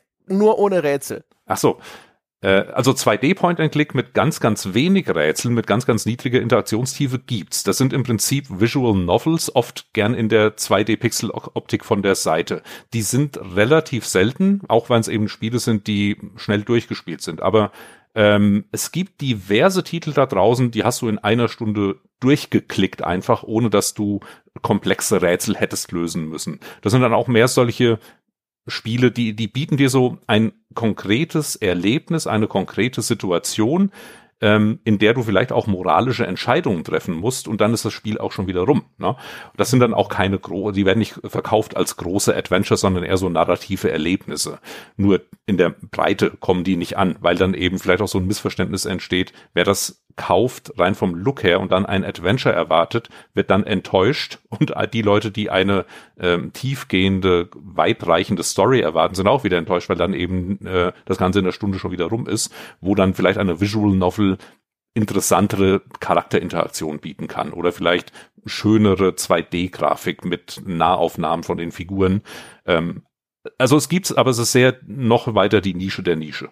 Ja, also stimmt ja, sowas wie Gods Will Be Watching, ich weiß gar nicht, wie stark da der Puzzleanteil war. Das waren ja also, auch so Vignetten. Ja, ich habe gerade tatsächlich ein, ein Spiel gekauft auf Steam, mir fällt der, der Name gerade nicht ein, äh, deswegen müsste ich jetzt, ich müsste jetzt Steam öffnen und rumscrollen, aber das mache ich jetzt nicht. Sowas gibt's aber. Ja, also wie, es gibt's alles, aber ich habe so das Gefühl, also man man merkt schon so, ne, was sind so die die die interessanten Sachen, die aus die aus denen man eben auch quasi eigenständige Spiele nochmal basteln kann und was ist der Kram, den man wegschneiden kann und der wahrscheinlich nicht so stark vermisst wird. Hm. Das macht macht es einfach ja auch alles viel direkter zugänglich, weil auch die, man merkt, die erzählenden Elemente, die sind ja dann in das, in dieses äh, Hidden Object Genre dann trotzdem wieder zurückgekehrt, wo man merkt, so, die sind schon wichtig, ne? Eine gute Rahmung ist immer wichtig. Hm. Es gibt ganz weniges, was so als pures Gameplay funktioniert, sondern es braucht irgendwo diese narrative Rahmung. Was ist das Szenario? Was ist, warum mache ich das einfach? Ne? Die, diese, ja, an, diese Sinnfrage muss beantwortet werden. Genau, ansonsten wären wir bei The Room und wie sie alle heißen, wo du einfach nur mechanische Rätsel präsentiert bekommst, die du eben ja kopfnussmäßig aufklären musst. Und das war's. Hat auch seine Zielgruppe, funktioniert auch, braucht auch keine Story, aber ist eben am anderen Ende des Spektrums. Hatte das gar keine Story? Oder ich glaube, in den, so eine, in so den Teilen. Story, so eine, so eine servierten. Ja, soweit ich diese Spiele kenne, die je länger diese Reihen dauern, desto mehr Story bauen sie dann ein. Nach ja, dem Motto, oh, jetzt machen wir noch einzelne Räume, in denen man was machen kann und vielleicht auch ein bisschen Text dazu und mehr Rahmung. Und das ist ja das, was bei den klassischen Wimmelbildspielen offenbar auch passiert ist, dass eben noch andere Spielmechaniken eingebaut wurden, der, der Production Value möglichst gesteigert wurde, was die Story angeht und so. Das ist ja, das ist ja auch das Spannende. Also bei, bei Computerspielen, man muss jedes einzelne Spiel eigentlich für sich beurteilen und kann wirklich dann nur sagen, okay, das hat mehr Elemente hiervon und weniger davon, aber die Wirkung, die es hat, ist dann trotzdem eine ganz individuelle, selbst wenn man es grob einordnen kann als Wimmelbildspiel, als Adventure, aber die die Ausprägungen sind so unterschiedlich, wenn man genauer hinschaut. Das finde ich immer wieder spannend. Ja, genau. Also es ist eigentlich fast, es wäre mal echt interessant. Es sollten mal Leute anfangen, da sogar noch mehr in die Breite zu gehen. Weißt du, also wo sind äh, die Wimmelbild-Spiele für den, weiß ich nicht, den Horror- und Gore-Fan sozusagen, ne? Ich glaube, weiß ich nicht, meistens gibt's immer irgendwo einen Vertreter in den Tiefen von Steam oder itch.io oder sonst irgendwas, ne? Also es ist immer gefährlich zu sagen, gibt's nicht. Aber ich sag, hm. gibt's nicht. Wo ich mir denke, so, sowas, das wird mich ja schon mal interessieren. Weil, also ich habe schon das Gefühl, weiß nicht, wie es dir geht. Ich habe das Gefühl, man könnte ein Wimmelbildspiel so machen, dass ich es geil finde. Das Hidden Focus ist schon nah dran, das geht mir nur auf den Sack, wenn es hinterher zu groß wird. Hm. Also wenn dann diese riesigen Panoramen sind, wo ich hin und her scrollen soll und dann sagt er dir irgendwie, ja, finde den Heinz da so und so und ich denke mir, wo soll, wo soll ich denn überhaupt noch anfangen? Und du kriegst einen kleinen Beschreibungstext immer, der dir so einen kleinen Hinweis gibt, der Heinz ist da unten, weißt du, wo, wo die Leute sich über den Schneemann freuen und dann denkst du, ja, wo ist denn der Schneemann? Ich mag dieses, dieses, dieses enge, äh, dieses klare von den klassischen Wimmelbildspielen mag ich eigentlich gerne. So ein Jules hm. Journey, das mir sagt so, hier, das ist der Bildschirm. Auf dem Bildschirm ist irgendwo ein Schmetterling. Du siehst ihn nicht, find den scheiß Schmetterling. Und dann gibt's so Sachen, ich habe das übrigens sogar vorher nochmal äh, gegoogelt. Es gibt da den Skill der Gestaltwahrnehmung, ein kognitiver Skill, ja. Und da geht's nämlich genau um diese Fähigkeit, das Gesamtbild eines Objekts äh, aus den verfügbaren visuellen Informationen äh, zu erfassen, auch wenn das teilweise verdeckt ist oder wenn das in irgendeiner Form von typischen Normen abweicht. Ja, also so einfach zu extrapolieren. Da hm. ist irgendwie das bisschen zu sehen und deswegen ist die ganze Maus da hinten. Ähm, das ist schon, das, ich glaube, man könnte das so machen, dass ich dass ich es geil finde. Ja, also wenn ein Wimbledon-Spiel, das ich richtig geil finde, würde mir ganz viel Interaktion mit anderen Figuren ermöglichen. Also auch mit ganz vielen Entscheidungen und Dialogbäumen. Nicht endlos lange Dialoge, aber viel mehr Möglichkeiten als, okay, du bist jetzt hier in dem Screen und du musst Folgendes machen, such mal die Objekte. Na, darauf läuft es ja meistens hinaus. Sondern, dass ich wirklich ähm, auch so eine Dynamik zwischen den NPCs zwischen den Figuren fühle, dass ich auch das Gefühl habe, ich bin in dieser Welt. Und das scheint, scheint mir bei Wimmelbildspielen allgemein eher weniger der Fall zu sein. Bei klassischen Adventures dafür umso mehr. Ne? Deswegen spiele ich ja die Dinger immer noch lieber. Und das ist so der Faktor. Und ich, wenn ein Wimmelbildspiel ganz viel Charakterinteraktion hätte, wäre es wahrscheinlich eher eine Visual Novel mit ein paar Suchelementen. Also sollte ich dann, wenn ich das wollte, eher in diesem Bereich checken, was es da so gibt. Möglich, ja. Also ich glaube, vielleicht sind unsere Interessen da einfach anders gelagert, genau. weil bei mir ist es so, ich denke mir, dass das Hidden Folks macht schon viele Sachen echt super. Es hat dieses Tableau, wo du das Gefühl hast, das Visual Storytelling ist relativ stark, wo du so denkst, so, ach ja, hier, das ist einfach eine kleine Szene, diese kleine Gruppe von fünf Männchen oder sowas, das, die machen eine Aktivität und ich kann mir in meinem Kopf so ein bisschen ausmalen, was da gerade passiert. Das könnte noch besser sein, aber das ist der richtige Ansatz. Es ist jetzt schon so, dass es teilweise einfach so einen äh, es hat einen Interaktionsgrad, also die Interaktion mit diesen Welten hat was Haptisches. Du hast zum Beispiel diese kleinen Schneehaufen. Dann klickst du da drauf und dann klickst du nach und nach diese Schneehaufen weg. Oder du klickst eine zugeschneite Tanne an und dann fällt der Schnee aus der Tanne. Und dann legt das, das legt dann auch manchmal einen darunterliegenden Layer dieses Bildes frei, dass wenn du den Schnee aus der Tanne geklickt hast, dann siehst du erst auf einmal, dass ein Eichhörnchen in der Tanne sitzt und aha, ein Eichhörnchen ist auch bei den Gegenständen oder bei den äh, Figuren, die du finden sollst, zum Beispiel. Das macht es schon auch ziemlich gut, ne? Also dieses, dieses, was ja auch bei normalen Spielen immer wertvoll ist, wenn die, dieser Interaktionsgrad der Welt hoch ist und du das Gefühl hast, das macht es irgendwie immersiver. Du hast das Gefühl, du kannst hier tatsächlich diese, diese Welt manipulieren, die auf deinem Bildschirm da äh, vor dir ausgebreitet ist. Du hast dieses dieses Aha-Erlebnis ganz gut, finde ich, dass du rumklickst und Sachen ausprobierst und dann äh, funktioniert das auf einmal so, wie du es dir vorgestellt hast. Oder mhm. du, du, du, du siehst irgendwie so einen Wohnwagen irgendwo stehen und die Tür ist zu und denkst dir, was ist denn, wenn ich auf die Tür klicke? Aha, die Tür geht auf. Ne? So jetzt im simpelsten. Aber auch das finde ich, das, äh, das transportiert alles schon relativ gut. Ich habe das Gefühl, das bräuchte, damit es mir gut gefällt, vielleicht noch ein bisschen äh, einfach eine, eine andere Rahmung. Also diese netten kleinen Schwarz-Weiß-Ansammlungen von Männchen sind irgendwie ganz nett, aber das fesselt mich nicht lange. Also ich hätte gerne auch eine, glaube ich, eine stärkere, bessere Rahmung für das Ganze. Und ich hätte halt einfach nicht, nicht dieses es setzt sehr darauf, seine Objekte einfach durch diese schiere Masse zu verschleiern und ich mochte es lieber, wenn versucht wird, das irgendwie ein bisschen eleganter einfach so dieses, dieses Verschmelzen mit dem Hintergrund zu machen. Hm. Und ich glaube, dann ist es schon relativ nah dran. Vielleicht auch noch so ein ganz kleines bisschen Progression. Ich mochte es schon, diese Highscores. Ja, also ich, ich gehe tatsächlich nach dem Gespräch und jetzt, nachdem ich noch mal ein bisschen eingetaucht bin, eher milde gestimmt aus dem Ganzen raus. Nach dem Motto, schön, dass es das gibt, schön, dass es auch Leute gibt, denen das gefällt. Ähm, ich bin vielleicht nicht die Zielgruppe davon genau, aber ich kann echt nachvollziehen, warum Leute gern Zeit damit verbringen. Und man kann ja irgendwann auch vom, vom Wimmelbildspiel zu den Adventures wieder upgraden, irgendwann mental. Also. Upgrader. Das sind die Begrifflichkeiten schon wieder. Ja. Es ist alles, es ist eine gerade Linie, Falco. Wir sind alle auf dem gleichen Level. Ja, ja. Wir sind alle Gamer. Ne? Ja. Also wenn es nach dem, wenn es nach dem Game Bundesverband geht, es sind natürlich alle Leute, die äh, alle so, äh, zweimal im Monat June's Journey spielen, auch Gamer. Ne? Das ist klar, die gehören dann zu zur großen Familie dazu. Also wir haben in Deutschland gibt's ja, ich glaube, 200 Millionen Gamer inzwischen. Ja, ja genau. Ja, das ist äh, manche werden doppelt gezählt. Ja, das ist schon richtig. Ist, ich finde, ich habe das Gefühl, Wimmelbild-Spiele sind deutlich interessanter, als man das vielleicht vorurteilshaft denken könnte. Und ich könnte mir vorstellen, sie könnten noch viel geiler sein. Ich glaube, irgendwann macht mal einer eines, das einfach in eine andere Kerbe schlägt, was so Präsentation angeht. Ich glaube, der Grafikstil ist halt, muss, muss was sein, wo die Leute sagen, boah, geil, was ist das denn? Das Hidden Fox, das war, glaube ich, schon für manche Leute das, aber eben nicht für alle. Und äh, es muss halt in der thematischen Rahmung nochmal irgendwo in eine ganz andere Richtung unterwegs sein, wo dann halt die Leute, die bislang immer die Nase rümpfen, sagen auf einmal so, oh, jetzt wird, ja, da, so ist es ja aber dann doch interessant für mich. Ich glaube, das mhm. muss nur so ein ganz graduell muss da eine leichte Korrektur stattfinden, damit es dann auch für eine ganz andere Zielgruppe auf einmal attraktiv wird, die jetzt im Moment noch da sitzt und sagt, ja, es ist ja wirklich, also bitte so Hausfrauenspiele. Nein, nein, nein, das weiß ich nicht. Ja, so die groben Marktdaten, die jetzt im Netz zu finden waren, sagten, naja, das ist äh, relativ stabil, der Marktanteil von klassischen Wimmelbildspielen.